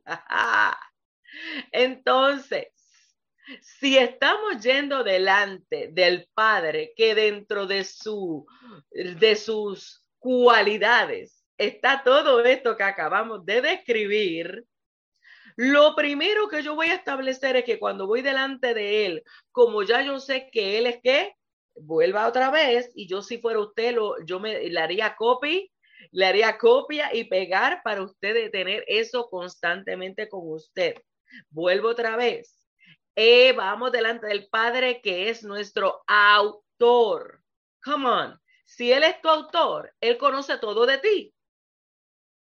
Es lo primero. Entonces, ¿para qué yo voy a invertir tiempo en la duda? En el que estarás conmigo o no estarás por la circunstancia que hay. En el, ¿me está entendiendo? Porque al otro sí, a mí no, no. El papá que es tu autor sabe lo que tú tienes necesidad. Sabe también cómo tienes que ser formado. Y eso a nosotros no nos gusta, porque cuando papá nos tiene que pulir, porque sabe de que tenemos que ser formados, muchas veces lo tomamos como que él ya no está. No, él es tu autor. Y como es tu autor, sabe exactamente en las áreas que tienes que ser trabajado y que yo tengo que ser trabajado. Mm. Entonces, exacto, mira cómo dice Angie, no tenemos que buscar en otro lugar. Es que no hay nadie ni nada que pueda darnos absolutamente nada porque todo lo tenemos en Cristo, o sea, en el Padre, porque Cristo nos lleva al Padre. ¿Podemos entender eso? Entonces, por eso es que estamos tomándonos el tiempo de explicar esto de esta manera, porque yo te aseguro que si tú sigues la instrucción que el Señor nos está dando, tu manera de ir al Padre va a ser totalmente diferente, aunque estés arrastrando la chancleta, aunque tú estés cansado, aunque tú estés agotado, aunque tú no entiendas la circunstancia, aunque estés eh, aún enfermo, sabes que tú eres mi autor. Uh, tú eres mi autor. Tú eres mi iniciador. Tú eres mi recurso. Tú eres mi fuente. Tú eres mi sustento. Tú eres mi preservador. Tú eres mi gobernador. Pero esa no nos gusta mucho porque ya cuando hablamos de gobierno, ah, estamos hablando de sometimiento y a nosotros no nos gusta someter. Entonces queremos ir a hacer intercambio de deseos, pero no nos gusta reconocer, estoy yendo delante del que es mi dueño, porque me compró por medio de Cristo a precio de sangre. Entonces, yo aquí no determino cómo ir delante de Él ni qué voy a pedirle a Él. Yo voy a dejarme llevar por Él para saber qué hay en su corazón para que yo haga intercambio. ¿Entendimos eso ahí? Entonces, ¿cómo usted va a saber los deseos del Padre? Primero, reconocer que estamos delante del Santo, del Padre que es Santo. El autor es santo, el iniciador es santo, el recurso es santo, nuestra fuente es santo, nuestro sustento es santo, nuestro preservador es santo, nuestro gobernador es santo. ¿Podemos entender eso? ¡Uh! ¿Qué, ¿Qué está diciendo eso otra vez? Lo que eso está diciendo es, Él es separado de cómo el mundo establece las cosas. Como Él lo hace, por eso es que Él dice, mis pensamientos no son los tuyos. Por eso es que él dice, mis caminos son más altos, mis pensamientos son más altos y mis caminos no son tus caminos. ¿Por qué? Porque él es santo, que es separado, único. No hay nadie en esta tierra que haga las cosas como él las hace. Uh. Entonces, yo tengo que confiar que cuando yo voy delante de él a hacer intercambio de deseos, yo estoy delante del que lo sabe todo y que está separado y me quiere enseñar a ser separado con Él. Por eso es que Él dice que sin santidad nadie verá al Señor. ¿Qué es lo que Él está diciendo? Que si yo no aprendo a que las cosas no son a mi manera, sino a la de Él, no lo voy a ver. Porque voy a seguir que ciego con mi manera de hacer las cosas. Entonces voy a ir a un tiempo de oración donde en realidad no es oración, sino que estoy demandando. ¿Ve la diferencia de lo que el Señor nos está explicando? El Señor nos está diciendo, ahora yo quiero que tú aprendas, vienes delante de mí, que soy santo, pero que soy tu papá y que quiero que entiendas que te estoy enseñando mis maneras para que ahora tú lo practiques. ¿Podemos entender eso? Y sobre todo que soy tu gobernador, tu soberano. Ah. A eso iba. Entonces, en su soberanía, que significa autoridad absoluta que está sobre, que yo a él no le digo ni le sugiero cómo hacer las cosas. Padre, ayúdanos. Respire, hermano, yo sé, yo también he tenido que respirar. yo no se lo sugiero. Yo le pido, muéstrame cómo es tu manera Muéstrame cómo es tu diseño, muéstrame cuál es tu intención, muéstrame cuál es tu plan, muéstrame qué propósito tú tienes para entonces yo unirme contigo, para yo entonces tener el deseo tuyo y entonces en la tierra hacer como en el cielo. Eh, ¿Pudimos capturar eso ahí? Yo te aseguro que si comenzamos a orar de esta manera, tú te vas a ahorrar muchos dolores de cabeza y vas a comenzar a ver realmente en medio de las circunstancias que típicamente nos hacemos víctimas aún siendo víctima, el Señor nos va a cambiar el enfoque. ¿Por qué? Porque nos va a llevar a la fe que proviene de Él, a la persuasión suya. ¿Para qué? Para que su gobierno sea establecido, para que su plan, para que las maneras suyas sean evidenciadas. Yo, ahora digo yo como Angélica, yo quisiera hacérselo, ¿verdad? En bien sencillito para que usted pueda comprender esta verdad del reino tan poderosa porque no se trata de nosotros, se trata de Él, de nosotros darlo a conocer por medio de la experiencia vivencial, no de boca, vivencial en el tiempo de intimidad de oración, donde Él, como es santo, es Padre, es mi gobernador, me va a enseñar sus maneras. para que yo aprenda mis maneras. ¿Sabes qué? Yo creía que eran buenas.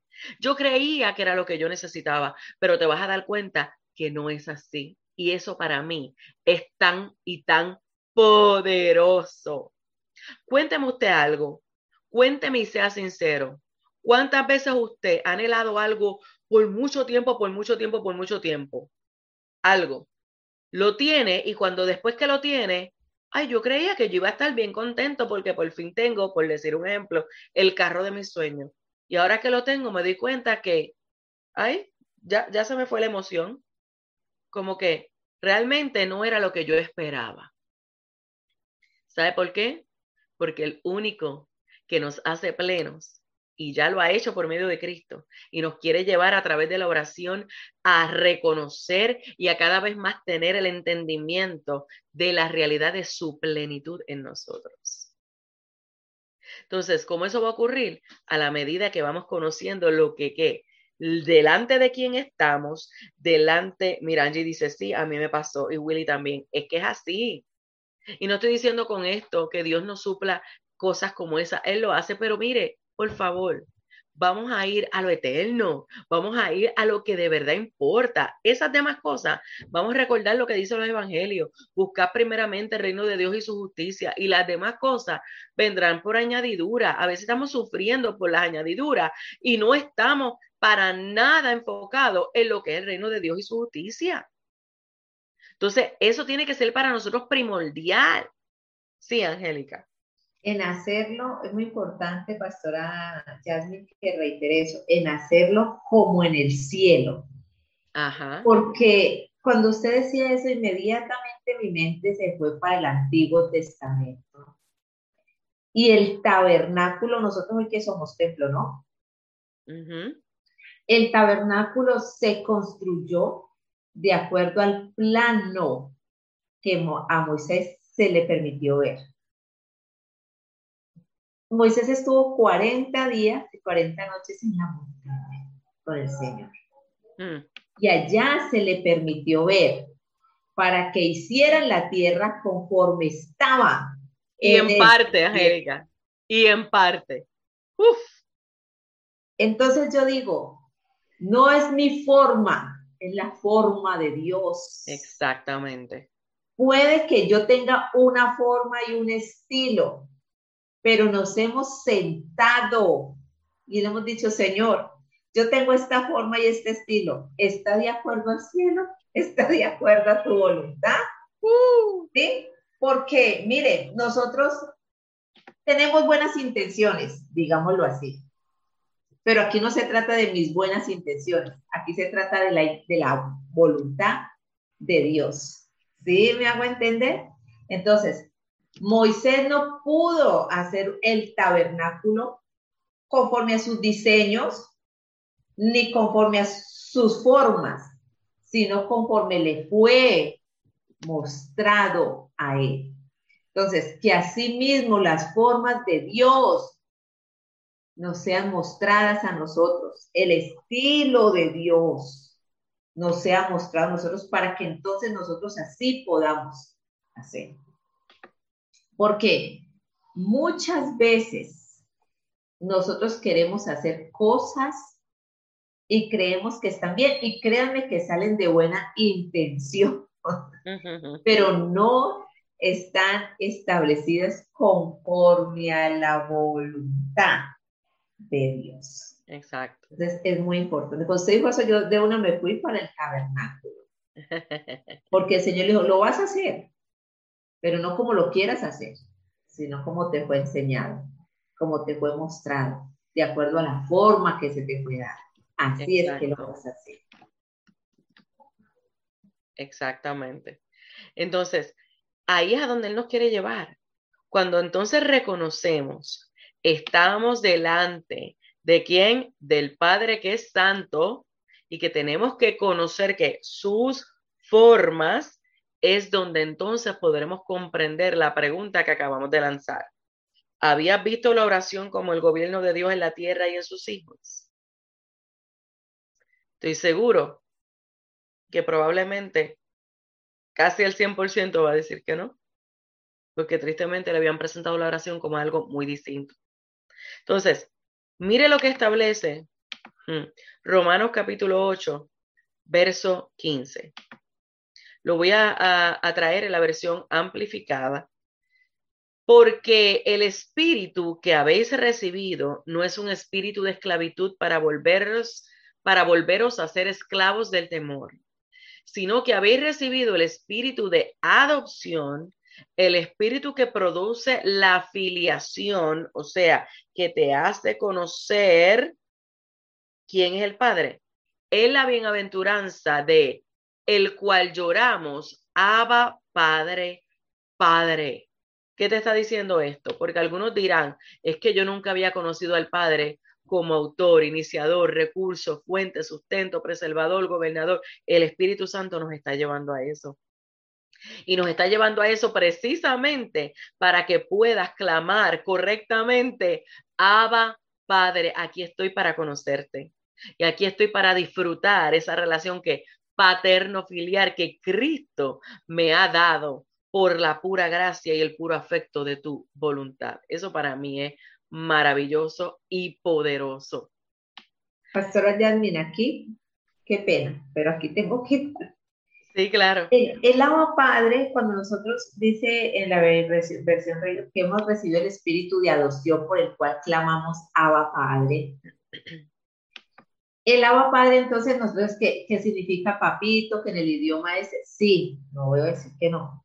Pero cuando dice que el espíritu de adopción por el cual clamamos Abba Padre es porque el espíritu de adopción nos da a nosotros la comprensión inteligente de la relación paterno-filial que tenemos con Dios. Correcto. La comprensión inteligente. Entonces, ¿por qué quise hacer énfasis acá?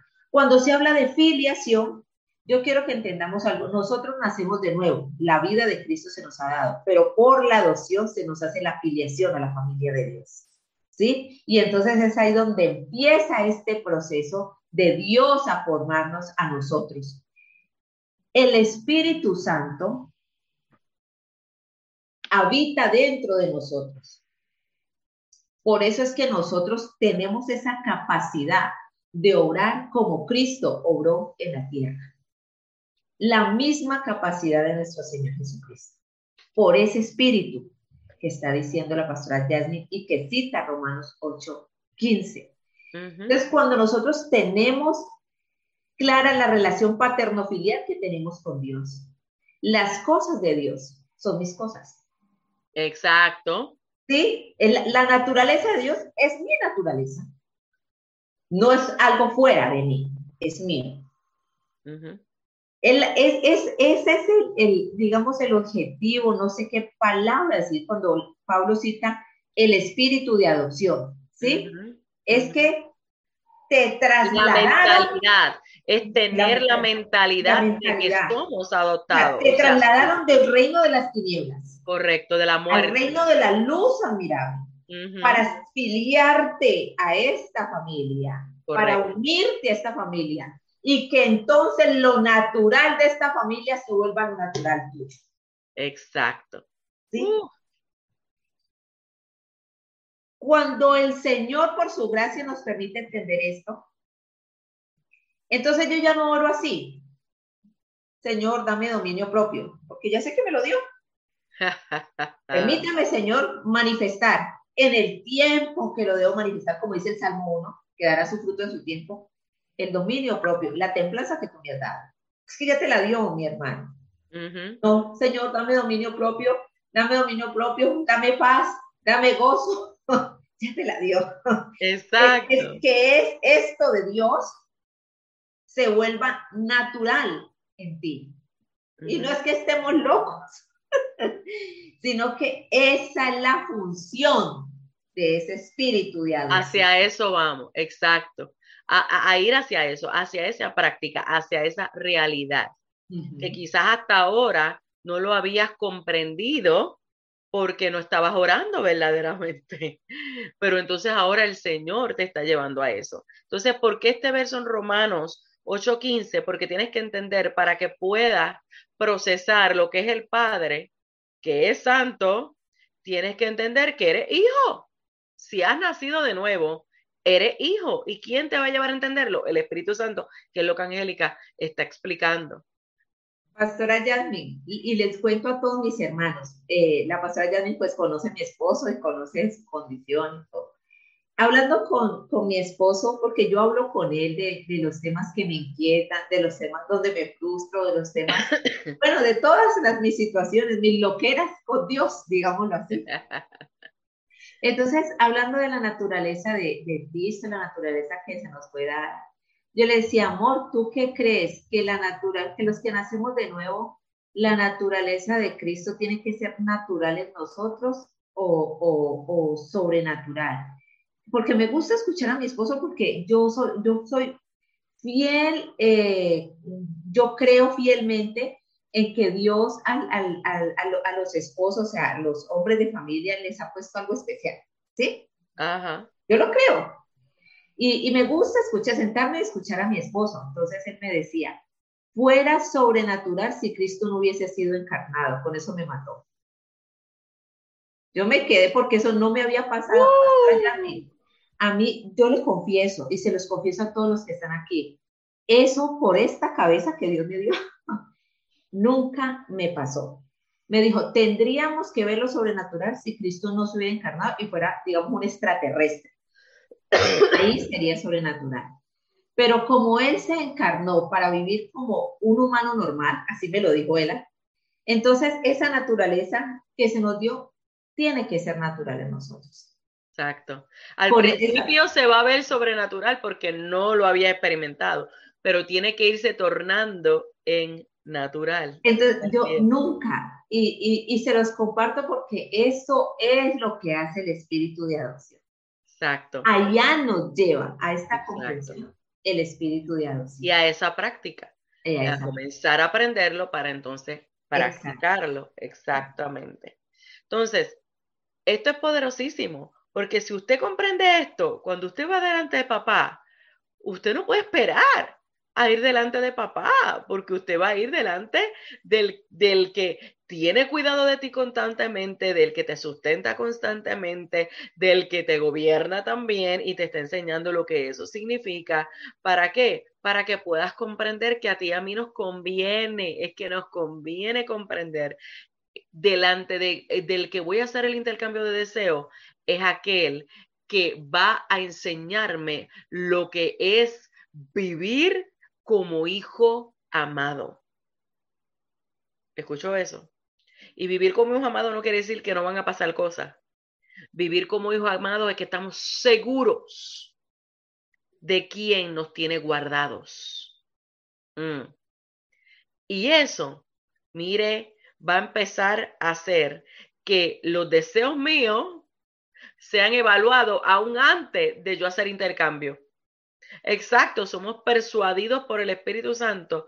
¿Para qué? Para ni tan siquiera antes de yo ir a la oración. Por eso es que el tiempo de preparación que Jesús estaba explicando es tan importante. ¿Por qué? Porque aún antes de yo ni tan siquiera atreverme a dar un intercambio, un deseo que, que, que, hello, que no va de acuerdo al carácter del Padre, que no va de acuerdo a la identidad del Padre, entonces yo ni voy a perder el tiempo en que eso me gobierne para yo intercambiarlo con él. ¿Me entendió ahí? Va a llegar el pensamiento, claro que sí. Va a llegar la emoción si me dejo llevar por el pensamiento, por las prácticas en las que me he acostumbrado, pero cuando seguimos en ese proceso de persuasión y de renovación de entendimiento y de transformación, entonces las cosas tienen que ir cambiando. Para entonces poder hablar sabiduría con el Señor en ese intercambio de deseo y no invertirlo en cosas vanas y pasajeras.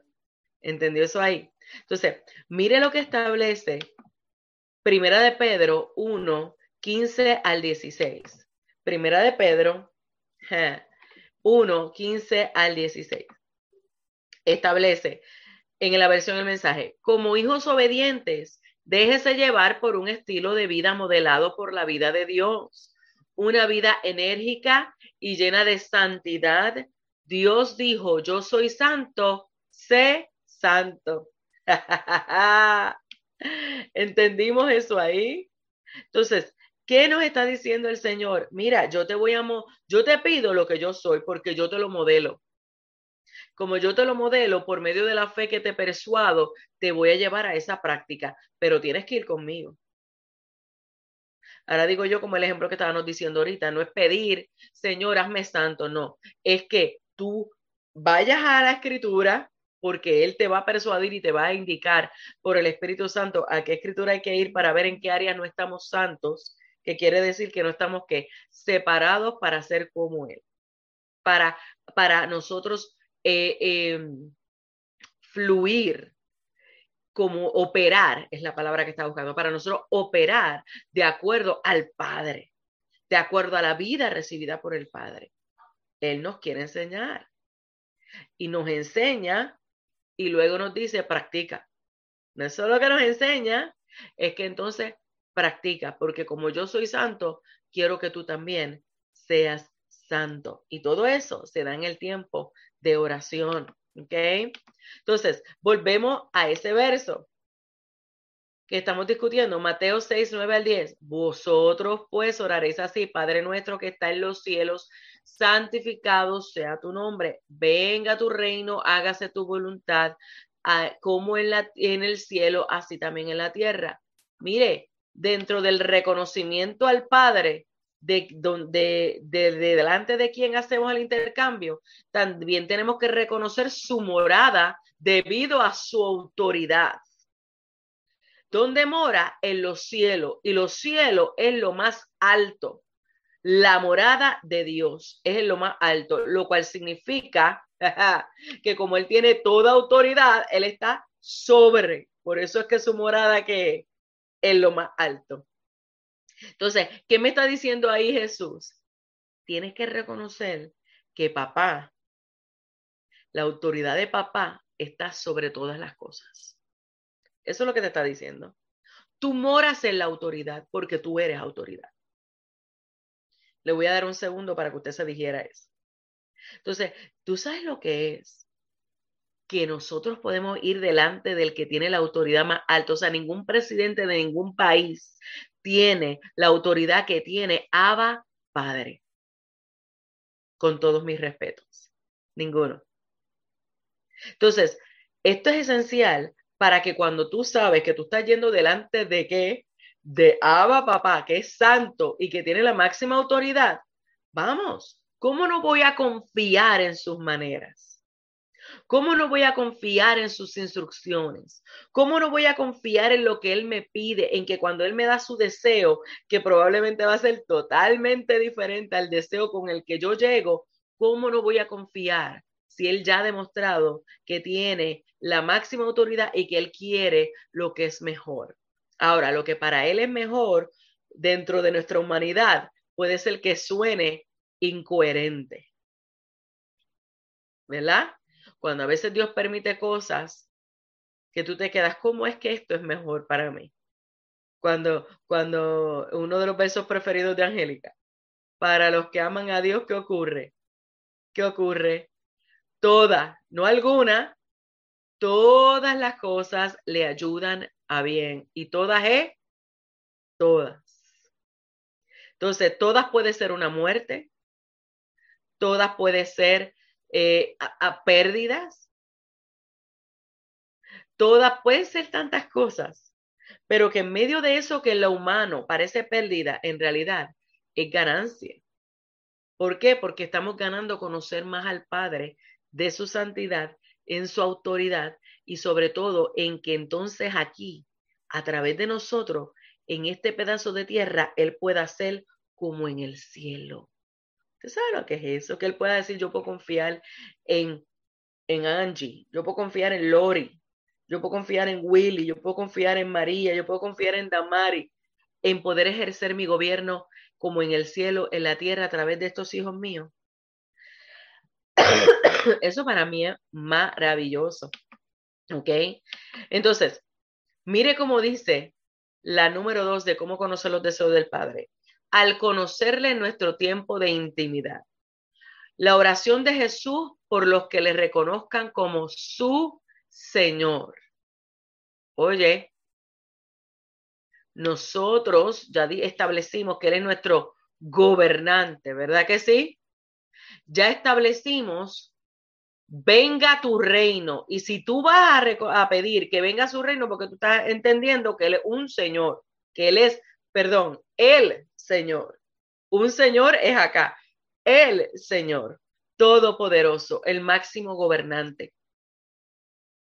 Entonces, es esencial que nosotros podamos reconocer que, que es necesario. ¿A quién es el que le conviene tener tiempo de intimidad con el Señor? Con el gobernante absoluto. ¿A quién? Contésteme ahí. ¿A quién? ¿A quién le conviene? A nosotros. Porque le estamos diciendo, venga tu reino, o sea, enséñame cómo es que tú operas dentro de tu gobierno.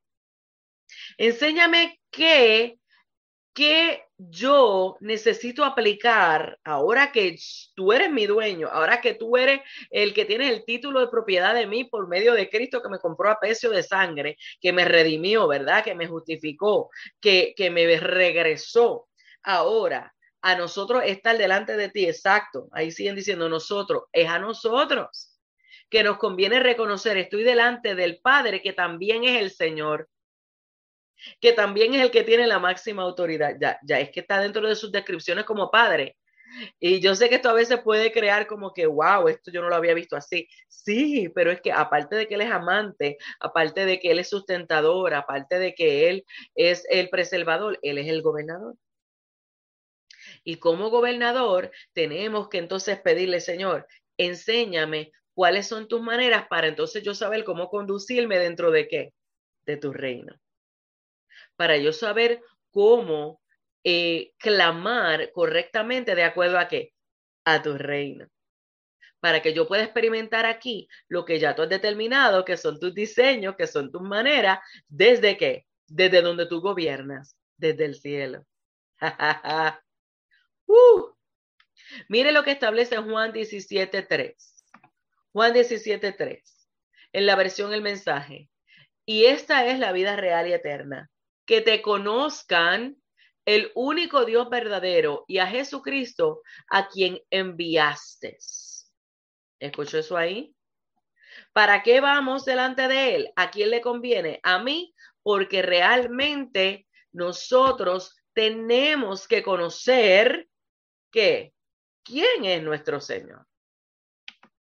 ¿Cómo va a ser que vamos a ir adelante de alguien que no conocemos?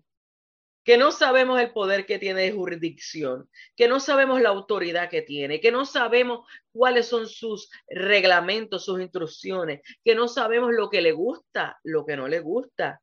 Es imposible tenemos que conocerle como Jesús oró en Juan 17.3. Así que en ese tiempo de intercambio de deseos y en ese tiempo de intimidad, ¿cómo tú vas a saber cuál es su deseo? Cuando intimas con Él. Cuando le dices, ¿sabes qué? Antes que cualquier cosa, yo no vengo aquí a pedirte nada para mí, yo vengo aquí a conocerte. ¿Cuántos han ido a la oración solamente diciéndole, yo vengo aquí a conocerte? Yo no vengo a pedirte nada, yo vengo aquí a conocerte. Esto es importante.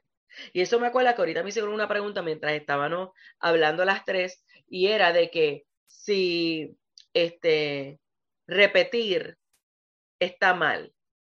Repetir no es lo que está mal. Lo que Jesús dijo fue vanas repeticiones. Él no dijo no repita, él dijo no haga vanas repeticiones, porque el mismo Jesús más adelante y eso lo vemos en el Getsemaní. Jesús repitió su oración.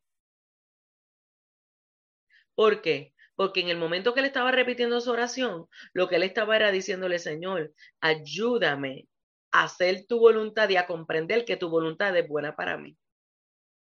Cuando tú repites tu oración, es diciéndole, Señor, enséñame que lo que el deseo que tú me estás diciendo realmente es lo que a mí me conviene. Ayúdame a comprenderlo. Entonces, cuando, por ejemplo, usando de ejemplo a la, maestra Angélica, que ha dicho varias veces, yo constantemente le pido al Señor, revélame a Cristo, revélame a Cristo, revélame a Cristo. Eso es repetido, pero no es vano, ¿por qué? Porque le está diciendo, yo quiero conocerte, es lo que le está diciendo. Yo quiero conocerte de verdad. Entonces, eso no es una vana repetición. Vana repetición es que yo venga con palabrería para pretender que eso va a hacer que él se sienta exaltado y que entonces él me escuche. No. Porque él sabe si yo le estoy exaltando de veras o no. Los que creemos que, que, que podemos pasar desapercibidos somos nosotros. Él sabe. Entonces, volviendo aquí, ¿qué está diciendo Jesús? Es importante que lo conozca. Es importante que saques ese tiempo de intimidad para que tú sepas quién es tu papá. ¿Quién es tu papá? En su área de gobierno. Mm. Y esa área no nos gusta mucho, pero es necesaria. Mire, cuando nosotros conocemos en ese tiempo de intimidad quién es papá y quién es nuestro gobernante, ¿sabes qué también ocurre?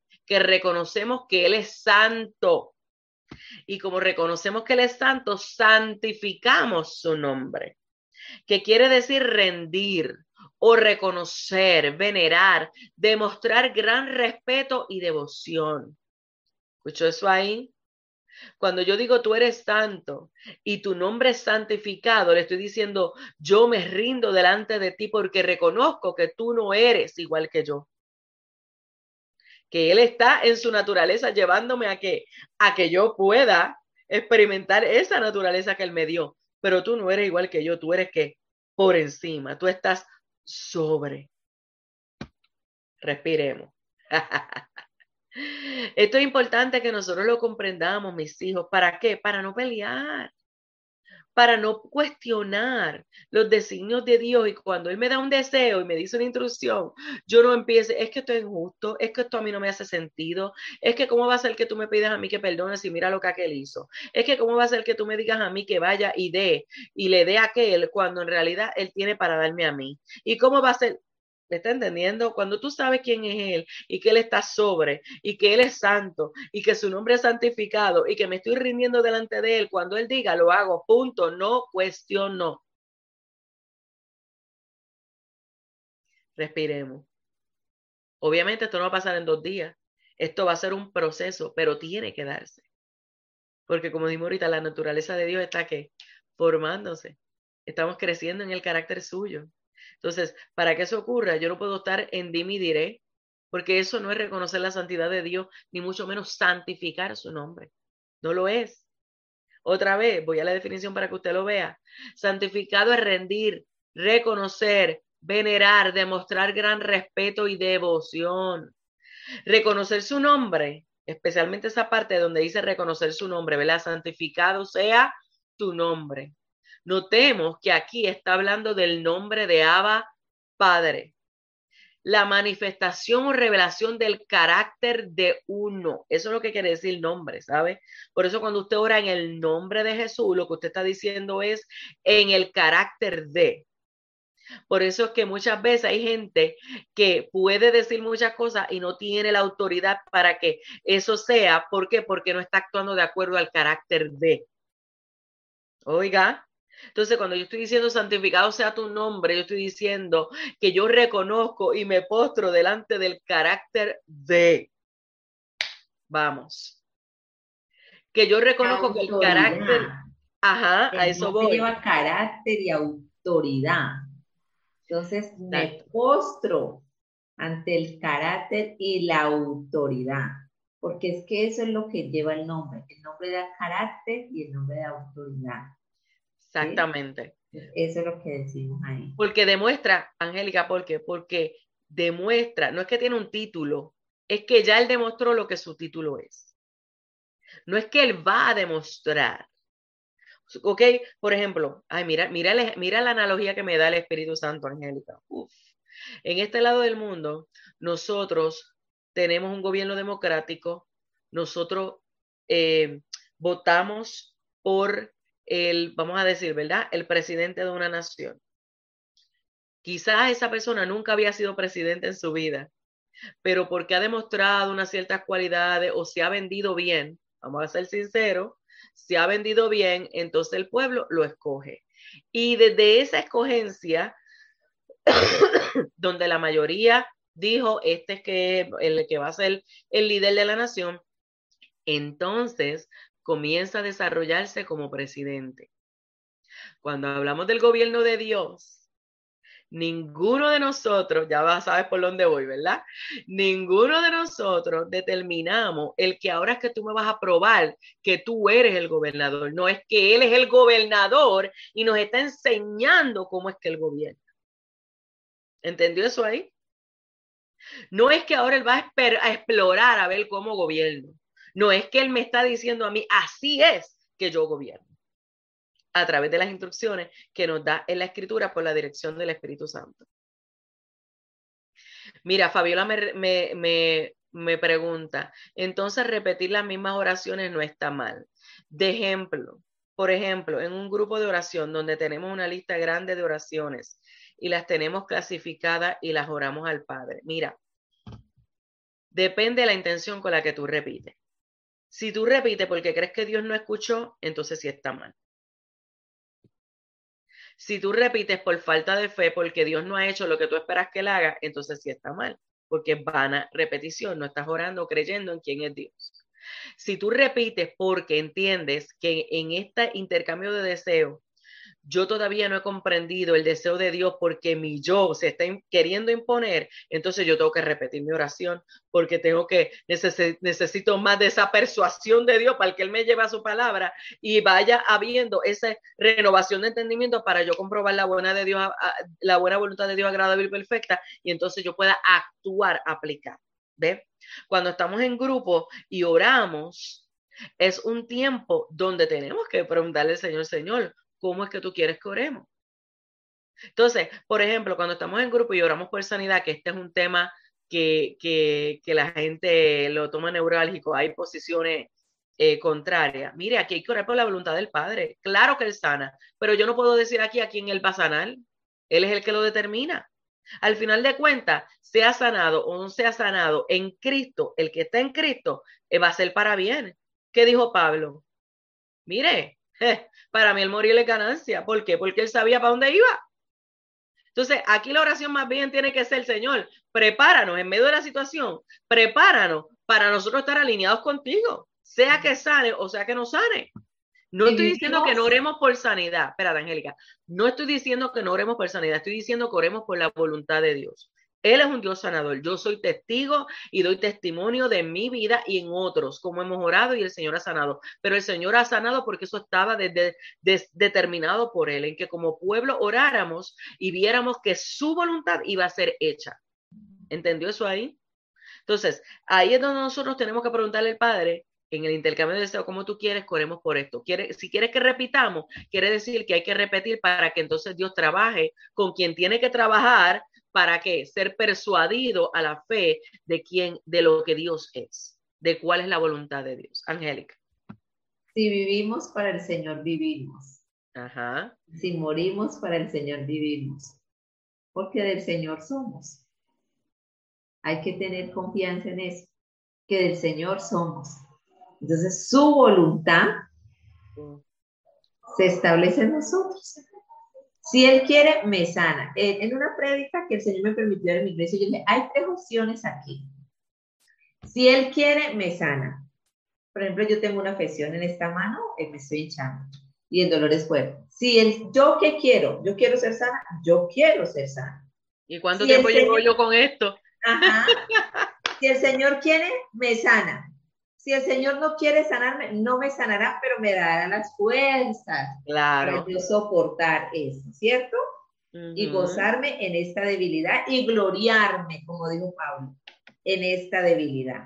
Más bien en la debilidad. Si el Señor no quiere ni sanarme, ni darme las fuerzas, sino llevarme, pues me voy con el Señor porque de Él soy. Entonces son las tres opciones y las tres opciones son de bendición para mi vida. Solo queda gozarme en el Señor y el reino de los cielos va a ser manifestado. En todas ellas, el reino va a ser manifestado. En todas ellas va a haber alguien que va a ser alcanzado por el testimonio de lo que el reino de los cielos hace. Y ahí es donde nosotros tenemos que enfocarnos. Señor, ¿cómo esta circunstancia que tú estás permitiendo es para testimonio de quién eres tú? Ojo ahí, para testimonio de cómo el reino de los cielos opera en la vida de los hijos Y mira, hay una, esta pregunta angélica que me parece muy interesante que hace María Torre y dice, Él sana conforme a su voluntad no, hubo otra, hubo otra cosa que me dijeron antes de eso. Ah, Marisol, primero, antes de ir a María. Marisol Castrillón. Y le enseñan a uno que cuando la situación de uno no cambia, situación económica, enfermedad, hijos en rebeldía, que algo no está bien y lo hacen sentir a uno re mal. Bueno, ahí hay varias vertientes. Hay momentos, y voy a ser bien sincera y ahora te voy a hablar como pastora, ¿ok? Hay momentos que las personas piden oración y obviamente estamos en la disposición de orar siempre, ¿verdad? Pero piden oración por cosas que ellos están provocando. E, escuche por dónde voy. Que ellos están provocando. Por ejemplo, si tú padeces del azúcar y tú sabes que no te puedes comer cinco donas o cinco dulces no te comas los cinco dulces y después vengas a pedir oración, mi hermano, porque usted sabe que está siendo negligente y no está actuando de acuerdo al gobierno de Dios en tu vida. Entonces, ya ahí son cosas que tienen que ver con que con nosotros mismos, te lo digo porque esto escupe para acá primero, ¿sabes? Por eso te lo digo. Entonces, también eso pasa con situaciones en los hogares. Oren para que Dios ponga su mano, pero el primer malcriado somos nosotros. Entonces, el primero que no, el primero que permite que los hijos tengan el montón de electrónico y no lo te sientas a hablar con él y no te sientas a, enseñarle la palabra, no por imposición, sino primero por tu testimonio y luego porque nos podamos sentar en familia para que de verdad el Señor sea el Señor de nuestra casa. Bueno, es que si primero no es el Señor de nuestra vida, no va a ser el Señor de nuestra casa. ¿Usted está entendiendo? Entonces, tengo que traer esto porque es importante que nosotros podamos ver y sacar las cosas en proporción. A veces queremos pedir oración por cosas que nosotros somos los responsables. Y claro, el Señor quiere obrar, claro que sí, en su gobierno quiere manifestarse, pero tú y yo somos los primeros que tenemos que ¿qué? ordenar. Si no ordeno, ¿de qué me vale? Entonces, eso es lo primero, tengo que sentar ese fundamento. Vamos a orar, ok, pero entonces, ¿qué acciones? Porque la fe sin obra que es muerta. Hay momentos que Dios sí me dice, mira, ¿sabes qué?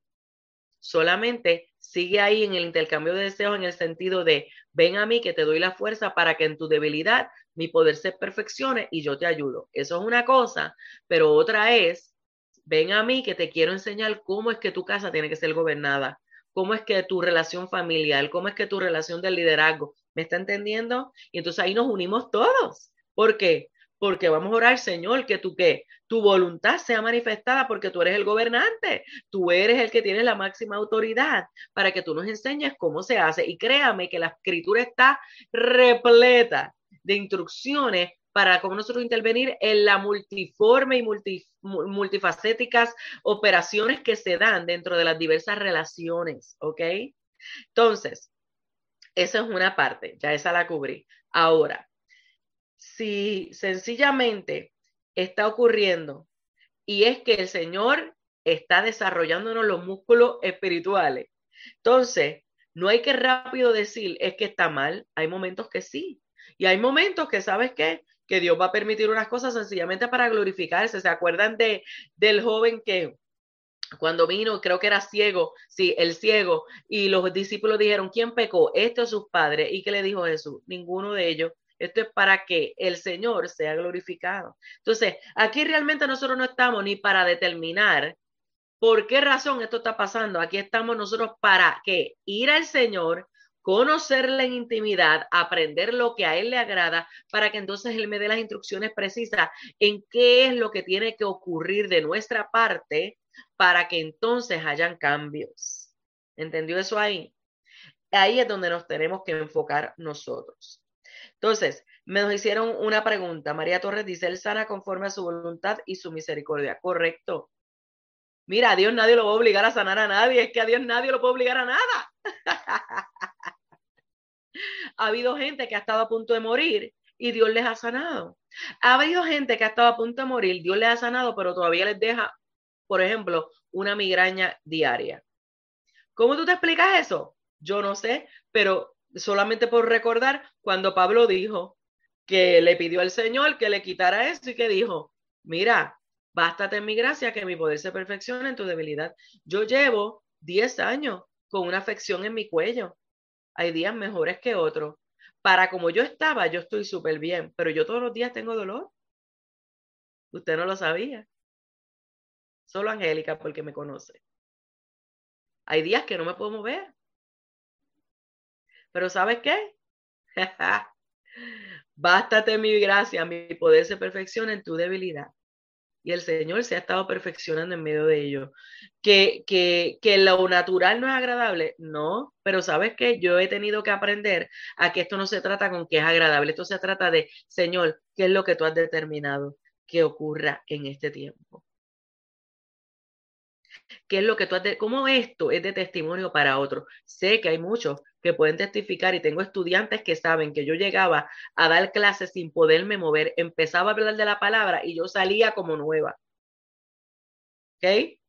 Me montaba en el carro y otra vez no me podía mover. ¿Cómo usted me explica eso? ¡Uh! ¿Cómo usted me explica eso? Solo la pura gracia de Dios porque su poder se perfecciona en nuestra debilidad. Entonces, ahí es a donde nosotros tenemos que llegar, a intimar para conocerle de veras y que en su señorío nosotros digamos, Señor, amo tu voluntad.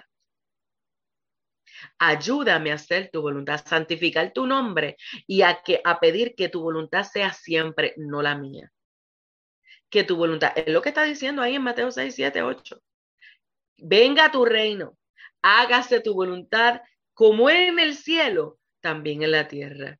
Y ahí nos vamos a tener que quedar el día de hoy para que usted se digiera todo lo que se ha estado discutiendo y lo ponga por obra. Quiero terminar en la encuesta que habíamos dicho, que habíamos establecido hace un momento. Y bueno, hace un ratito habían establecido. La pregunta era, ¿habías visto la oración como el gobierno de Dios en la tierra y en sus hijos e hijas? 75% dijo que no, 25% dijo que sí. Así que hoy es un buen momento para que ese 75 eh, eh, ya deje de ser y ahora reconozcamos, ¿sabes qué? En realidad el tiempo de oración es un tiempo donde Él está ejerciendo el, gobierno suyo porque está llevándonos primero a reconocer quién es Él para hacer el intercambio de deseos y que ahora, otra vez, los deseos que humanos nuestros pasen a sus pies para que los deseos suyos en su persuasión produzca fe en nosotros para creer en que sus diseños son convenientes para nosotros le invitamos a que ya usted vaya, usted vaya eh, en este proceso que vamos en creciendo, ¿verdad? Que vamos profundizando en lo que es la oración, que hoy es que vinimos a entrar más de lleno en lo que es la oración y ya hemos comenzado a discutir qué es lo que al Padre le agrada. Entonces, vaya practicándolo en su tiempo de intimidad. Llévese su Biblia, llévese la libreta, llévese un cojincito, llévese un pañuelo. Sí. Llévese también, ¿sabe qué? El anhelo ardiente de ver la transformación que Dios está haciendo. Si tú estás aquí, es porque sabes que Él te está llamando a conocerle de veras. Y eso solo ocurre por medio de la oración, intercambio de deseos. Angélica. Eh, solo me queda decirles que eh, la oración es un tiempo para que nuestra vida sea transformada. Es, es ese tiempo donde nuestra vida es transformada. Es la verdad. eso es la oración. Y como les dije, la oración no se separa de la palabra ni la palabra de la oración. Eh, así como no podemos separar los compuestos químicos del agua que es vital para nosotros, que ¿qué ser humano puede subsistir sin agua? Asimismo, nosotros no podemos separar la palabra de la oración ni la oración de la palabra, porque es vital para el Hijo de Dios. En ella está la comunión con el Padre, en ella está la vida del Hijo. Así que eh, oremos, estemos en comunión con el Señor, porque es de la única forma que la transformación y la vida del Hijo la vamos a experimentar en nosotros. No más les digo. Mm. Mira lo que nos comparte Mm. La hermana Gracialta. Y mira lo que nos dice. En una oración, en una ocasión le pedí al Señor que sanara a mi hijo, que estaba muriendo por una enfermedad. Le dije que él, si quería, lo podía sanar, pero me respondió, me lo llevo, me lo llevo. Al día siguiente murió. Y yo le agradezco a Gracia Alta que, que sea sincera y haya abierto su corazón a compartir algo que yo sé que es doloroso, pero que a la misma vez sé que tengo la certeza de que el Padre sustentador es el que la sostiene en medio de eso, porque sabes que Gracia Alta ya Él está con Él. Mire, jamás voy a olvidar una de las maneras en que yo he podido procesar la muerte viene con este testimonio que creo que es pertinente para que cerremos el día de hoy. Un predicador muy conocido que se llama David Wilkerson, ya está con el Señor. Eh, dentro de su ministerio tuvo un ministerio muy, muy eh, eh, de mucha expansión, de, de, mucha cobertura en las naciones. Él nunca se enfermó, más sin embargo, su esposa se enfermó varias veces de cáncer, su hija se enfermó de cáncer. Su nieta, la hija de su hija, se enfermó de cáncer. Y él tuvo que pasar con toda ella todos esos procesos y vio los procesos donde vio que Dios de verdad metió la mano en lo último que quedaba y las trajo a la vida. Pero con su nieta, mm, cuando vio que estaba a punto de perderla, se fue, agarró el carro y se, no, primero, eh, eh, la, esposa de él viene donde él y le dice, me siento, eh, voy a parafrasear porque no recuerdo, ¿verdad?, las palabras exactas, pero la, la, esposa le dijo, me siento responsable porque ella tiene cáncer por mi genética. Mira, mira cómo es la mentalidad nuestra, que aunque en lo natural eso es así, pero tú y yo no podemos determinar ¿verdad? Esas cosas. Dios es el que sabe lo que permite. ¿Qué ocurrió? Él agarró las llaves, se fue con el carro y empezó a manejar, manejar para el campo. A, a, a en todos estos procesos nunca le había eh, recriminado a Dios. Y en ese momento se fue, ya usted sabe, ¿verdad? Yo que he hecho, yo que ya usted sabe. Señor, yo he hecho tu voluntad, yo me he sacrificado, la, la, la, la. Cuando llega a un lugar específico donde se baja y está ahí hablando con el Señor, el Señor le dice, ok, ¿estás dispuesto a escucharme? Aquí voy. ¿Quién la ama más a tu nieta, tú o yo?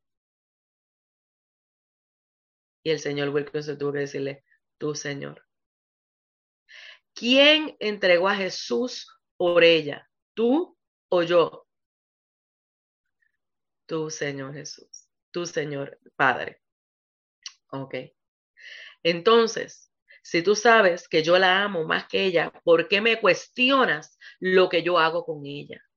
Me la llevo, porque este mundo no la va a poder sostener, o sea, no la va a poder resistir. Ella viene con un corazón tan noble que la regreso a mí para que no sea dañada. ¿Qué prefieres? ¿Que esté conmigo o que esté en el mundo? Se acabó. Le dijo Wilkinson, tu voluntad.